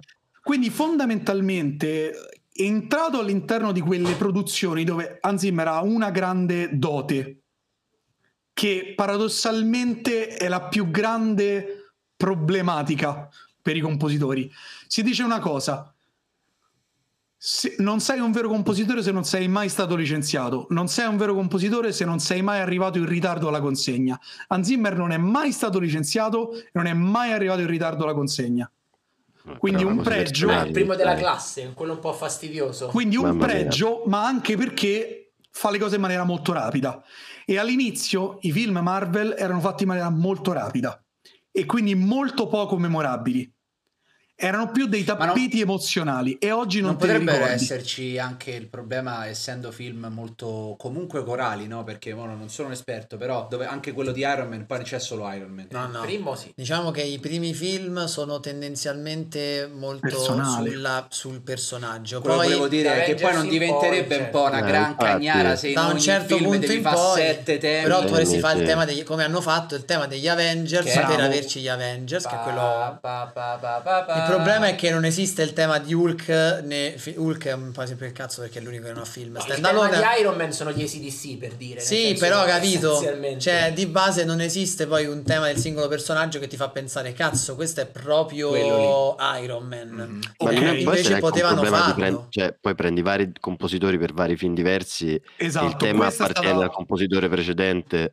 Questa è stata, beh, appartenenza no, perché capirai, glieli pagano, se prendono tutto, però comunque Ok. c'è un problema di stile. Facciamo un esempio, ok? Allora, prima di tutto parliamo di Avengers e del fatto che il compositore di Avengers è Alan Silvestri, che di fatto è il compositore famosissimo per temi, ha fatto Ritorno al futuro. Comunque ha fatto- scusa Fabio, io perché io ho un problema ragazzi, ogni volta che nominiamo Alan Silvestri io penso mi parte Alan Sorrenti. Figli delle Stelle. Esatto. Giuro, io non so perché, non lo so. Non non c'entra niente. Non c'entra niente, però a me in testa Però- mi parte stiamo figli delle stelle. perché? Non lo so, Alan Sorrenti perché era lui. Ah. Però Alan sì, per me, Alan Silvestri, io ti, io ti Eh, dico- Alan Tra l'altro Sorrenti, anche una, be- una grande battuta di Itala. Sì. Eh sì, che dice, ah guarda che film, Ah, ma pensa che non pensavo che eri ancora vivo, Alan, il grande Alan Alan Sorrenti. Sorrenti. Eh, ricordo, però a me mi parte Alan Sorrenti, io non so. Vabbè, prego. vai. Quindi, però per dirti, per, per rispondere, cioè, abbiamo questa cosa in cui Avengers c'è un compositore che fa temi, mentre tutti quelli prima o tutti quelli che ci ricordiamo di meno vengono da uno studio o vengono da una serie di compositori che hanno lavorato principalmente con in uno studio dove di temi non se ne fanno più di tanti. E Ma quindi questo è per questo ha influenzato la maniera in cui adesso abbiamo interiorizzato l'importanza del tema musicale? Sì, perché ti faccio l'esempio, c'è un film di veri supereroi, che non è un film di supereroi, che ha un tema per ognuno e si chiama Il Signore degli Anelli, dove ci sono non, ne voglio solo... Che è successo? C'è un- No, no, no, I due avvocati male, gli hanno detto di non farlo. guarda che maglietta che c'ha. Esatto, I suoi avvocati gli hanno sconsigliato. No, nel senso che, nel senso che Howard Shore per il Signore degli Anelli non è che c'aveva 10 personaggi, c'aveva 10 personaggi, 10 popoli, eh, d- 18 posti sulla mappa e ognuno ha il suo tema. Tema non significa necessariamente che tutti lo devono riconoscere. In teoria sì, però comunque ognuno ha una cosa determinata. Per quanto riguarda Avengers si poteva fare questo discorso, ad esempio in Avengers Endgame e Infinity War Alan Silvestri ha proprio deciso di non farlo. Lui dice che, eh, che ha deciso di non farlo. La verità è che la maggior parte del film Gli hanno fatto fa. no, l'ha scritto Abbey Road già mentre stavano a registrare praticamente perché lui ha fatto sia Infinity War che Endgame insieme. Buono. Quindi Vabbè, ma lo stesso discorso vale per la fotografia, Perché per la quell'anno per i costumi. Di rifare la cucina. Sì, sì, perché Era quell'anno lì, sai, no? sai che ce l'ha lì. fatta convenienza. Stavo detto, riflettendo guarda, sul guarda Marvel. Cinematic Universe. Stavo riflettendo sul Marvel Cinematic Universe pensando a musiche memorabili. Gli unici che ce l'hanno fatta ad essere memorabili, ma non è Sì. musica originale, I sono i Guardiani della Galassia Eh, che sì. hanno preso praticamente se tu prendi eh, il C- io ho in macchina il CD della colonna Certo, sonora della Galassia mix. perché sono tutte canzoni della Madonna 80. degli Eh, lo anni sai 80 quella di chi è colpa? della Di Marvel. Quentin Tarantino. Cioè? Eh, è- anni- Quentin, Quentin Tarantino Vabbè, non è che l'ha ha inventato lui, No, però ha reso molto popolare Utilizzo. quel concetto Vabbè, di che c'è di male? No, no, ma infatti non c'è Vabbè, stai calmo. Tommaso, È mica colpa, dobbiamo- cioè quella è colpa. Cioè, lui e è Scorsese, pure Scorsese. Sì, anche Scorsese c'ha questo, c'hanno questo viziettino. c'hanno Però quindi loro ce l'hanno fatta, cioè oggi, però come Però, diceva poi Fabio, quelle musiche non hanno potuto mai utilizzarle, Oh. io ricordi mentre stavano nei film con Mm. degli Avengers. Però non Oddio, in fai- Avengers mi pare, mi pare che quando ci vengono presentati in Avengers Infinity War, Perché lui Ah, sta ascoltando una canzone, credo. Eh, sì, no. credo La di sì, pizza? sì, è diegetica. Eh, Eh, Giacomo essere. hanno suonato. La pizza, La è pizza arrivata. Non è arrivata. Comunque, spe- io spero di rispondere perché poi non apriamo so. queste parentesi meravigliose e forse ci perdiamo dalla risposta. Però quello che volevo dire, ah, cioè la risposta che volevo da Bello. Mauro è questo. Cioè, secondo me la problematica è il tipo di compositore che è stato utilizzato e le necessità produttive. Secondo me Marvel non pensava che sarebbe diventato questo tipo di Marvel e comunque si, cal- si cavalcava un momento storico, il 2008, dove il Cavaliere Oscuro ha rivoluzionato il cinema. Cioè, la gente si era un po' rotta di sentire tutti questi temi e ha detto ammazza che figata sentire solo un'emozione. Esatto. E quindi hanno cavalcato quella roba. Il problema Eh, è che il problema è che la musica di Superman di John Williams è infinita. La musica di Batman di Danny Elfman 1989 Tim Burton è infinita perché un tema te lo ricordi per sempre. Un tappeto musicale te lo dimentichi, è un'emozione. Quindi funziona in quel momento, ma non lo puoi riprendere. Beh, Perché io non posso aspetta, cinque film sono d'accordo sul ticchettare, però Sì. ad esempio le due note di quando arriva Batman, pa, pa, quella roba... Anzi, ma Eh, due note. so due note, però per Vabbè, la Madonna, uguali sono. ogni volta che le, Madonna, senti, per la Madonna, ogni volta che le, che le senti, cioè non te le scordi. ogni volta fa, oh, arriva Batman. Non te le scordi, Ma non cioè, sarà mai questo. È arrivato Batman. Ma io non, sarà io mai non credo questo, che, zio, che il problema sia mai. legato a quante note ha il tema. No, però è efficace. Sì, ma Eh, efficace in quell'occasione, infatti, ma non lo riesco. Cioè, Io capito? La differenza, secondo me, è quando tu poi. la- cioè, Grazie. è il momento in cui la colonna sonora diventa musica. Cioè, nel senso, quando poi la Oh. colonna sonora. Io, per esempio, ultimamente quello che faccio quando scrivo le cagate che dobbiamo scrivere qui a Slim Dogs, che non paragone neanche a quello che scrive Renzoni, mi metto tendenzialmente per farmi passare la maniera, in maniera positiva le cagate che sto scrivendo, la, la colonna sonora di Arcane Mm. che Ok. è la serie Netflix eh, prodotta animata. Ed è, ed è pazzesco, cioè quella colonna sonora è fichissima, ci sono anche tanti pezzi, diciamo, c'è uno degli Imagine Dragons, ci sono tanta Beh, roba, La, la, la sigla degli Imagine Dragons. esatto, e, e quella roba Eh, lì io ormai... quella generica. No, Tutte uguali tanto. È una qualsiasi Non- questa. non credo sia quella, uguali. però è- No, tutte uguali. no. Bellissimo. Ehm, E, quindi io quella, quella per me ormai non è più colonna sonora, quella per me sono pezzi musicali che mi ascolto. Ma infatti, io ci sono tante cose di cui dobbiamo parlare, è bello perché... Perché non faremo in tempo. No, però allora, pro- allora, ricolleghiamoci a questo, no? Eh, avevamo scritto una colonna sonora quanto influenza la musica e quanto invece ne ha influenzata, nel senso... eh, che è successo? No, Perché, no, leggevo un commento bello il format Ramadan e cinema. perché non mangiamo la vita? Ragazzi, io non so cosa dire. Purtroppo non possiamo ordinarla prima, perché poi de- decade tutto. Eh lo so, figurati, come d'accordo. facciamo? Perché... Troviamo una pizzeria che ci porti a pizza, comunque Mandiamo andiamo qualcuno a prendere la pizza. Vabbè. Giacomo. Portatecela qua. No, volevo dire, qua- ehm, in- eh, tornando, facendo un passo indietro, no, voglio parlare di quest'altra cosa. Sì. Una colonna sonora, Sì. Fabio, può migliorare o peggiorare un film? Sì, Sia migliorare che peggiorare? Finito, non assolutissimamente. altro da dire. No, Sì. no, eh, può... Io vorrei sentire un esempio, perché migliorare ce ne Ecco, sono sì, davvero fammi- tanti. esatto. Peggiorare voglio sentire un esempio. Perché a me non riesce a venire in mente un film che è stato peggiorato dalla colonna sonora. Perché ma- non l'hai mai sentito prima senza. Esatto. E questo è il discorso. C'è un nuovo Franca, format, no? Posso, posso dirti una cosa? Allora, se tu lo rivedi, se That's tu lo rivedi oggi, e qui mi faccio dei nemici, se tu lo rivedi oggi, perché probabilmente quando lo hai visto magari lo potresti aver amato per una, per una Transformers. Ah, Ok, senza Linkin Park dici? Transformers con la colonna sonora di Jab- Jabolowski. Lui è un nome al quale non mi sono mai impegnato a imparare. Comunque hanno tutti dei bellissimi nomi, Sì, eh. e C'è Eh, quella è una colonna sonora mh, letteralmente senza arte né parte, che oltretutto descrive tutta un'altra serie di cose. E quella è una colonna sonora che ti ammazza il film. Poi la prima Megan Fox, i robottoni al cinema e il film è salvo. Ma la colonna sonora ah, ok, non avevo capito. Eh, ok, esatto. Il problema è che Megan Fox non puoi metterla sul disco della colonna No, sonora. eh. mette Bravo. in copertina. Senti, provato. ma però. Antimite dice: Ascolto spesso colonne sonore tipo Signore degli Anelli, ma non ascolterei mai quella dello squalo per quanto la trovi geniale. Perché di base lei. lei- Immagina questo di... Eh, capito? Dan, dan, dan, dan, dan, dan. Sì, ma come Psycho, cioè per di dirti. Psycho ce l'abbiamo tutti in testa, ma io Arcane me la sento perché mi manda in fissa mentre mi alleno, mentre scrivo, eccetera. Psycho, se dovessi sentirla mentre alleno, penso manderebbero la neuro per, Allora, per. Ma ad esempio, a proposito della colonna sonora che influenza la musica, per dirne Sì. una, i Metallica, per dire, aprono tutti i concerti con The Ecstasy of Gold di Morricone del- della trilogia del dollaro. Che E la, la rifanno, no, la loro versione è rifatta Ah, a ok. metal. Per Beh, dire. ma pure i Guns N' Roses facevano Nino Rota il, il padrino. Ah, vedi, io sono. C'era, c'era in, in genere.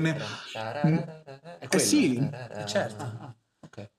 Che tra l'altro non è del padrino quella colonna sonora, non so se lo sapete. No, Ma? cosa mi manca? No. Quella- quel tema, o meglio, non quella colonna sonora, quel tema non ci doveva essere nel padrino.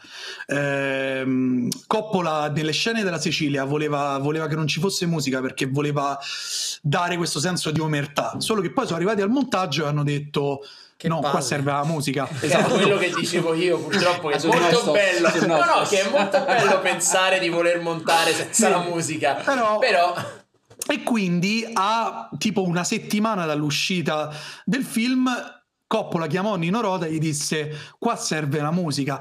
E Nino Rota prese un tema di un film italiano che si chiamava Fortunella, de- mi pare del 56. Un film Che fatto adesso da. lo trovate su Pornhub. no perché devi sempre. Fortunella è su Pornhub. sei Che, che era un film di Ennio Flaiano con Giulietta Masina e scritto da Edoardo De Filippo. Comunque fu un film che non si filò nessuno. Che se voi vedete la prima scena di Fortunella si sente pa pa pa pa pa pa pa pa pa pa pa pa. Però con un E Nino diverso, l'ha acchiappato ho detto vabbè La tanto marcetta era prima. chi sì, però il tema è Quello era molto impegnato. Detto, ha preso, l'ha, rifatto lentamente e, e infatti se notate bene la colonna sonora del Padrino ha eh, vinto l'Oscar per il Padrino parte seconda Sì. perché, Che la prima non è originale. Perché nel regolamento dell'Oscar c'è che devono essere originali. E in realtà c'è tutta una storia per la quale una telefonata arrivò all'Academy e prima gli derono la nomination e poi lo ritirarono. Perché, un perché nessuno aveva visto Fortunella. esatto. Perché nessuno aveva visto Fortunella e c'è questa storia raccontata da Vermuller che praticamente era amica sia di De Laurentiis che di Nino Rota che quando hanno candidato all'Oscar Il Padrino De Laurentiis prende da buon produttore chiama Nino Rota e gli fa "Ah, oh ti ricordi che i diritti di quel pezzo sono miei? e Nino Rota gli dice no non me lo ricordo no avevamo firmato e ricordatelo No. Come è finita? è Che sei finita che- ricordato? è finita che sono Eh. tutti e due corsi a casa a cercare il contratto, ma entrambi si erano persi il contratto. E quindi Qui sono siccome- corsi alla SIAE. No, perché il diritto d'autore è ineluttabile e quindi Esatto. avendo Nino Rota scritto la musica, Hai capito? il, il diritto d'autore era là. di contratto di cessione rimane conflitto di lì. interessi. Fa- L'insegnamento è conservatevi i contratti. Esatto, non Esatto. perdetevi i documenti. Oppure, oppure se importante. proprio dovete rosicare, evitate di chiamare l'Academy e, e di far ritirare al vostro compositore l'Oscar. Beh, sì. Che, che poi l'Academy gliel'ha data per, il- per la parte seconda, insomma, facendo un po' ammenda, tra virgolette, all'Academy le fa ste cose. Io so che un altro caso di riutilizzo della colonna sonora è per ehm, The The Eightful Eight, dove c'era tutta la colonna sonora inutilizzata della cosa di Morricone, che praticamente eh, Tarantino andò da Morricone e disse io voglio che tu mi fai la, la colonna sonora di Eightful Eight. Morricone non aveva voglia. No, Ha detto, Morricone "Guarda, da sta fare- roba che non uso più." No, Morricone c'aveva da fare ehm, Tornatore. La spesa. C'aveva in quel periodo un film di Ma Tornatore. da Eightful. Eight, cioè quella per cui ha Eightful vinto Eight. l'Oscar? Praticamente quello che è successo, ho visto un'intervista di Tarantino recentemente, Sì, sì, è che vero. quello che lui gli propose fu, eh, senti, c'è tutta la parte orchestrale della cosa che Carpenter non ha mai usato, perché non gliene fregava niente. Praticamente usò solamente la parte elettronica della cosa. Io ho fatto tutto un tema orchestrale e non se ne ha fatto niente. Quindi prenditi quella roba là. So 50 l'ho fatta, euro. sono 50 euro perché comunque è tutta Eh una roba da sostituto compositori. 50 euro. È dai? così. Gli ha detto Però a di mano, però a breve di Esatto. mano, a questa. Però pare Eh. che poi la- lui disse guarda ti scrivo un tema solo, non mi cacare il cazzo Quentin. E poi secondo me è andata proprio così, non faccio fatica a Sì, crederlo. No, no, sì, ma- No, ma gliel'ha detto in italiano, tra l'altro. Sì, sì, sì, italiano sì. gliel'ha detto. No, no, don't shit my dick. On vero, è my vero, dick. vero. Però poi praticamente scrivendo il pezzo ah, gli, gli è un po' scappata la mano e ha scritto il resto della colonna sonora. E ha detto, vabbè, famo che Yeah. spe- se, se mi dai 100 euro. La regalo. Dai, famo 50 senza fattura, via. Questa e la allora regalo. tutta. È bravo, esatto. Senti, io invece le voglio portare adesso un momento polemico. Ma io ho ecco. risposto alla vostra domanda. Non lo so, Sì, ma sì. qual era la domanda? Tu non ti preoccupare, hai risposto e se non l'avete sentita la risposta potete sentirla nel podcast. Qual era la domanda, scusa? Era, era se la musica influenza il... Sì, no, ma hai risposto, hai detto... no, siamo persi a parlare del padrino. Esatto, io ho capito no, no, hai sì risposto no. se può migliorare o peggiorare. Sì, Ah, sì, ok, hai Ho detto detto sì. Sì, Momento polemico di Marco Cioni. vai. Quanto ci hanno rotto il cazzo le musiche pop riarrangiate nei trailer. ma quello ne parliamo in un altro episodio. Attenzione, Marco. attenzione. L'episodio sui quindi- trailer. Eh, sì. Che ci Però sarà. quella non è colonna sonora, dai. No, esatto. Ah, quindi la roba, ecco, domanda proprio tecnica. Sì. La roba sui trailer non è considerata, No, cioè, però non è mai capita mai che usino la colonna sonora per Può montare il succedere, trailer. ma non lo usano, non lo fanno mai. Ultimamente cercano sempre di prendere un pezzo che possa darti, tipo, che ne so, per eh, Moon Knight, il trailer, quello che è uscito della nuova serie Disney, hanno fatto un utilizzo geniale della canzone Day and Night, però che è solo di concetto, non c'entra niente poi con la colonna sonora. Fondamentalmente 9 volte su 10 eh, non è lo stesso compositore che si occupa ci- a Los Angeles perché poi alla fine stiamo parlando di cinema americano Vabbè, da lei te devi Eh, sempre tirare che sto Los Sì, Angeles, veramente, cioè. No, non è- veramente. A tre stanze da Hans Stai a Zimmer. torpignattare, dove stai? Dietro casa c'è l'armadio di che? Ma di che? Vabbè, Eh, a Los Angeles adesso. Fabio, a Los- Fa- fa tre Eh, stanze da Daniele Fabbri. le, le produzioni Esatto. che fanno trailer sono diverse dalle produzioni che fanno il film. Il trailer viene, viene appaltato, la parte della musica viene appaltata a delle agenzie che hanno a loro volta una serie di compositori che fanno delle gare per poter vincere una determinata Di cosa. corsa. Sì. Sono lì, eh. Letteralmente di corsa perché ti danno due giorni. Buono. Ottimo. E molto, spesso, e molto spesso è eh, vogliamo eh, la musica fatta in questa maniera con magari una canzone in stile Rihanna.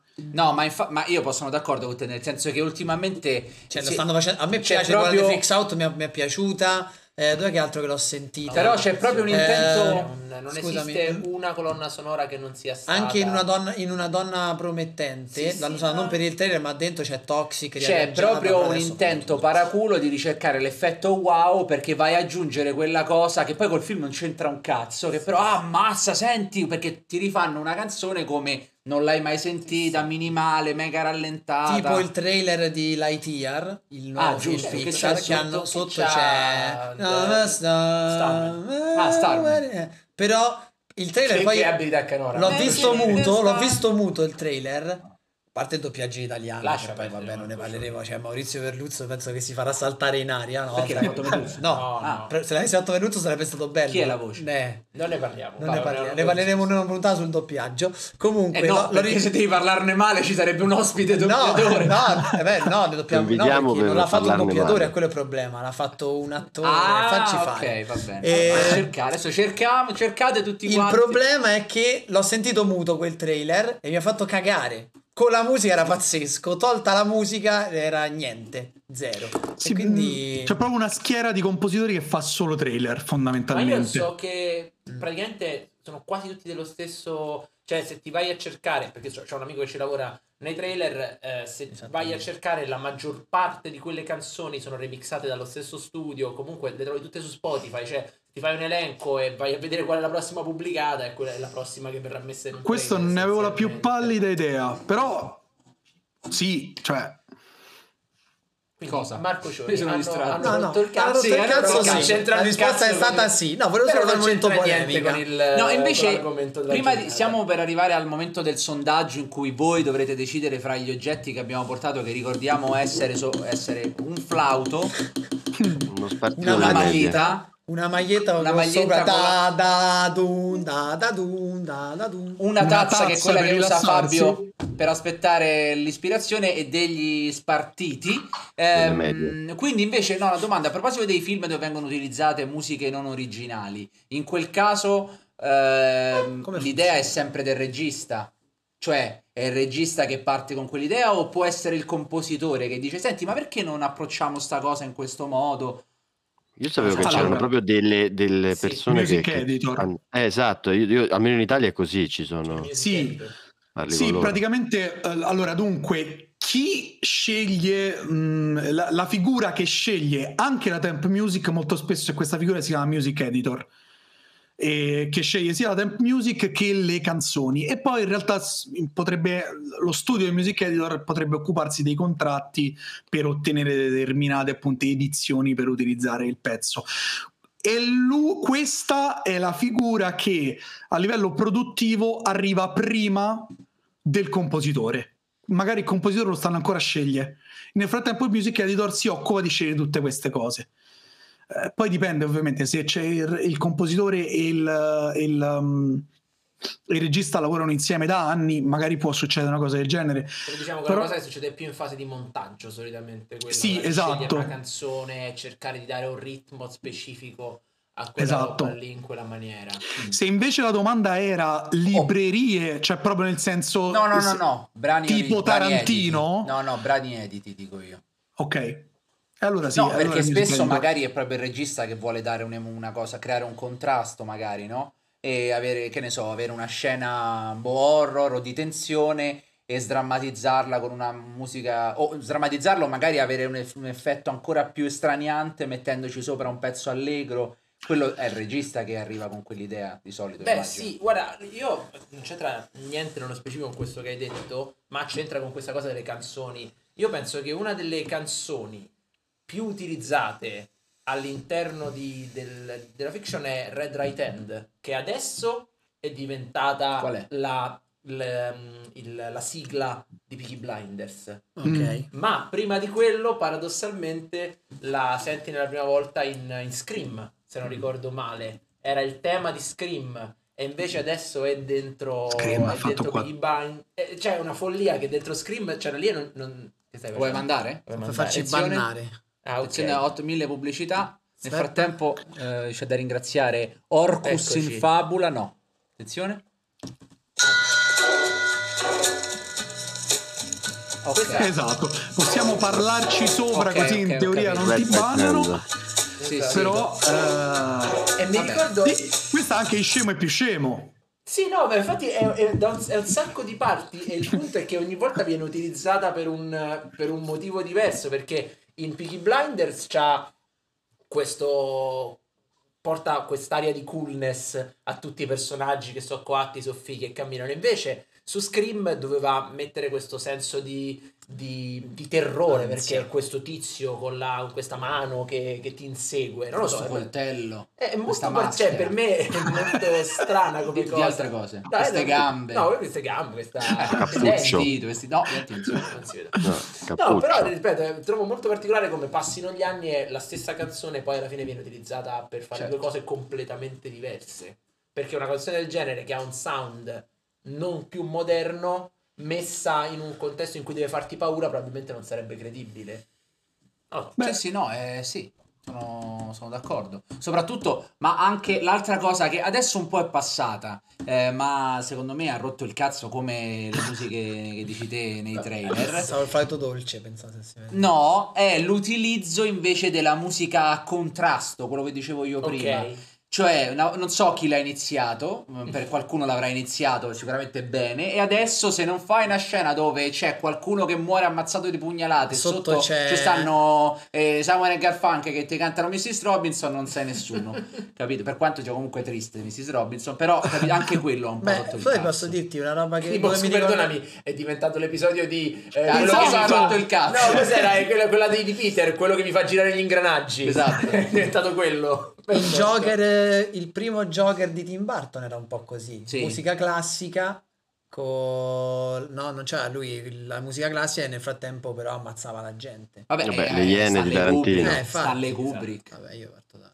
Allora, Sì. ragazzi, è il momento di lanciare il sondaggio e poi concludiamo durante il sondaggio eh, la nostra chiacchiera. Allora, è il momento eh, in cui voi dovete votare. Dovrete votare tra un flauto dolce, la maglietta da Doom, la, la tazza, lo spartito, la matita di Mauro. L'oggetto che prenderà più voti e che quindi vincerà rimarrà per sempre, forse, nella nostra scenografia. In di questo- realtà verrà presto sostituito Vabbè, perché quando abbiamo finisce poco lo spazio, spazio. quando finisce lo spazio togliamo- iniziamo a togliere Posso qualcosa. dirvi che oggi è un'ardua battaglia perché fanno tutti cagare gli Io volevo, oggetti. mentre aspettiamo, voglio chiedere a Fabio, Sì, lui che è stato a tre stanze da Hans Zimmer, Eh? se c'era la, La matita, se no, era come strumento. la infilata nel muro, magari un giorno ci sta Christopher Nolan che l'ha ficcata nel, nel muro incazzato. Vediamo se c'è. No, Nella, no, no, nella no. stanza di Hans Zimmer non si può entrare. È l'unica Ah. stanza nella quale Ah. non si può entrare. Neanche lui può entrarci. Tutti... No, No. ci entra Christopher Nolan.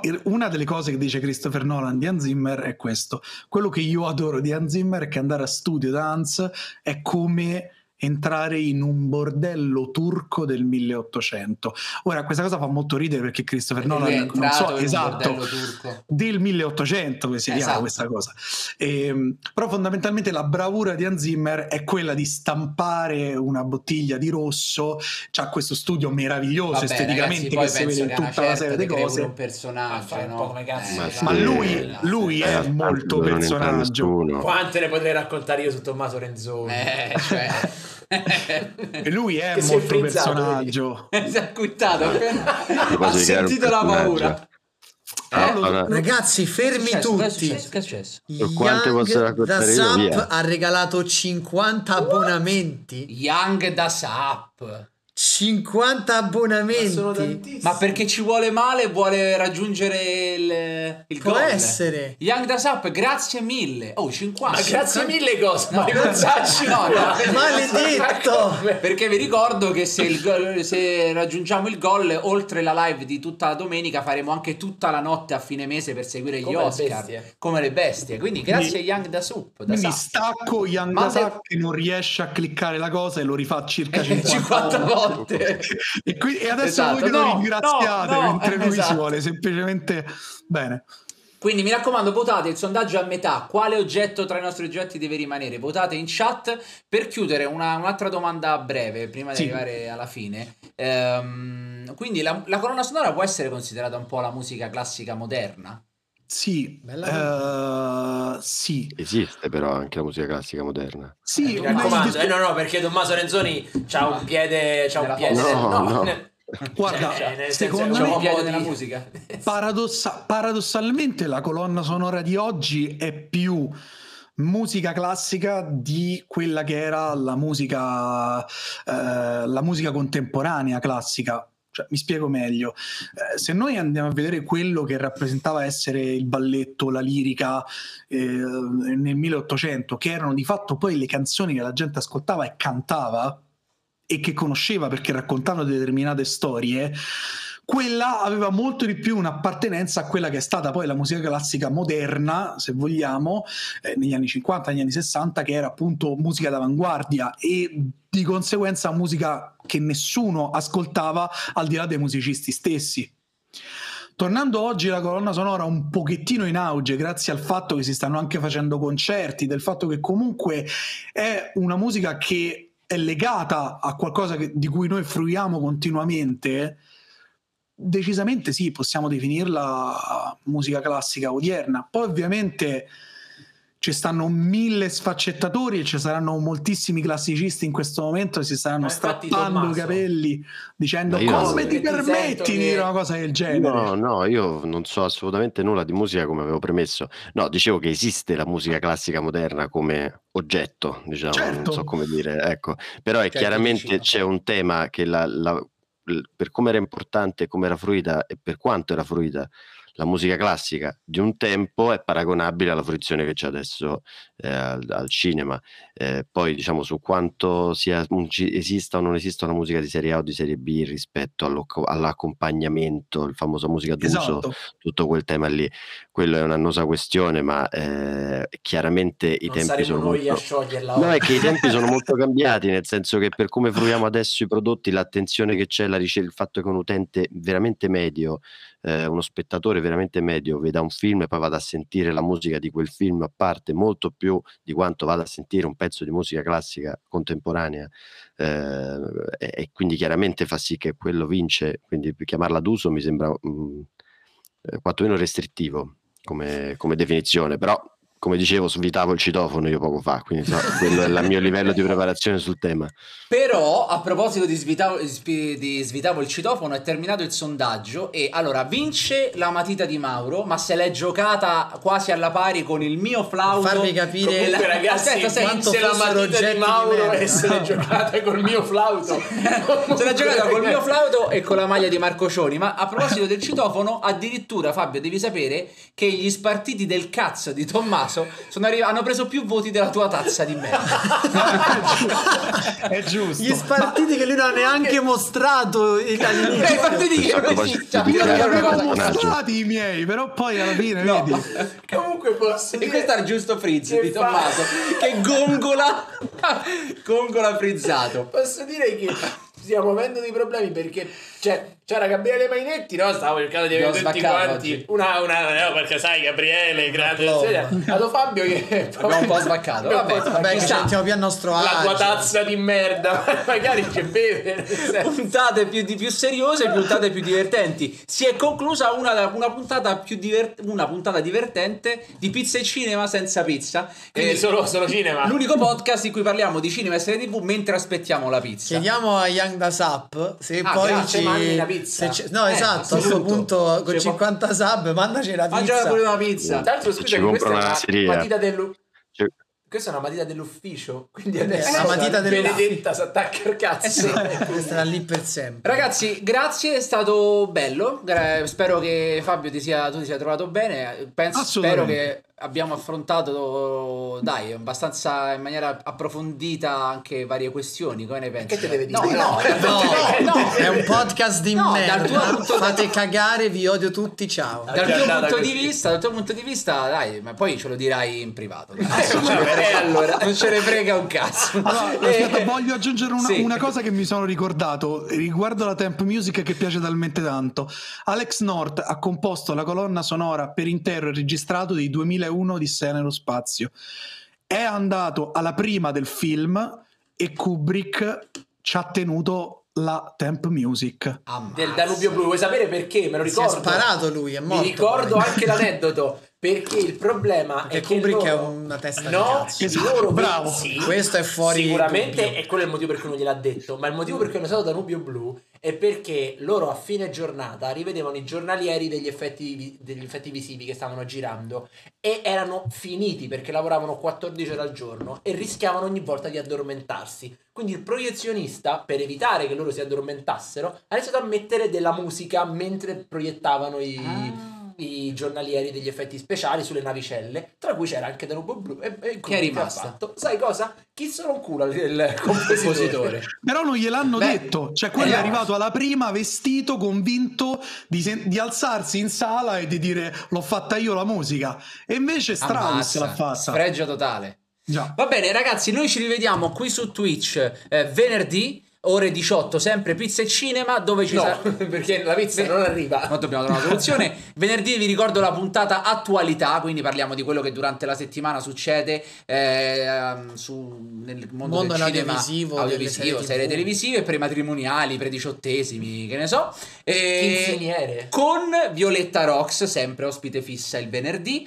E niente, noi tu vuoi dire qualcosa? Ci, noi venerdì, qualcuno, venerdì esce anche su YouTube una puntata di come cazzo hanno fatto con ospiti le coliche. Ah, eh, le coliche? Le coliche, le coliche. Parleremo di Tremors, di Lost e di Gran Budapest, Gran Budapest Hotel. Bello. E quindi grande puntata. Grande Budapest. Vi ricordo che c- questo sub goal è perché il 27 marzo facciamo la live per gli Oscar e se raggiungiamo questo sub goal arriviamo anche a farci Faremo tutta la notte tutta degli la notte. Oscar, quindi vi prego non fate come da Supreme No, fate come Ma Young è da, 50 da ba- Soup. No, Ah, sì, da ma è Supreme. da Supreme, Eh, raga. c'è scritto Young da Soup. Sì, sì, ma è Ah, è lui. Young Sì, da, Young non hai da capito? Supreme. No, era da Eh, Supreme. Sì. Ma proprio quello vero? Sì. Ah, Ma pensa. non avevo capito. Eh, che Giacomo, diccelo che quello. Eh, zio, io pensavo che avreste capito. No, Young da Supreme. Vabbè, che ne so perché io. lo con lo Giuro. Ah, perché voi le conoscete come, come Fabian Zimmer. Eh, nel senso che conosco il nick, l'ho visto utilizzarlo altre volte. Eh, Ah, grazie. Quindi vabbè, eh, ringraziamo anche l'host di Gabriella. Croix, che però purtroppo arriva questa, questo ride nel momento in cui stiamo Grazie, per Gabriella. salutarci.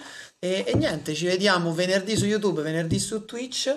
È stato molto bello. Grazie, Grazie, mille Fabio. Fabio. Per seguire Fabio, Grazie a voi. adesso appare in chat Il podcast. il podcast. Per seguire Tommaso appare in chat il suo Per Instagram. seguire da Supreme lo trovate Per seguire la Spotify. Supreme, eh, c'è, E c'è bisogno che ci voi. mandiamo noi, direi. Esatto. Esatto. Ciao. Ciao a tutti. Ciao ciao. Ciao a tutti, grazie. Pizza e Cinema, il podcast in cui mentre aspettiamo la pizza parliamo di cinema e serie TV.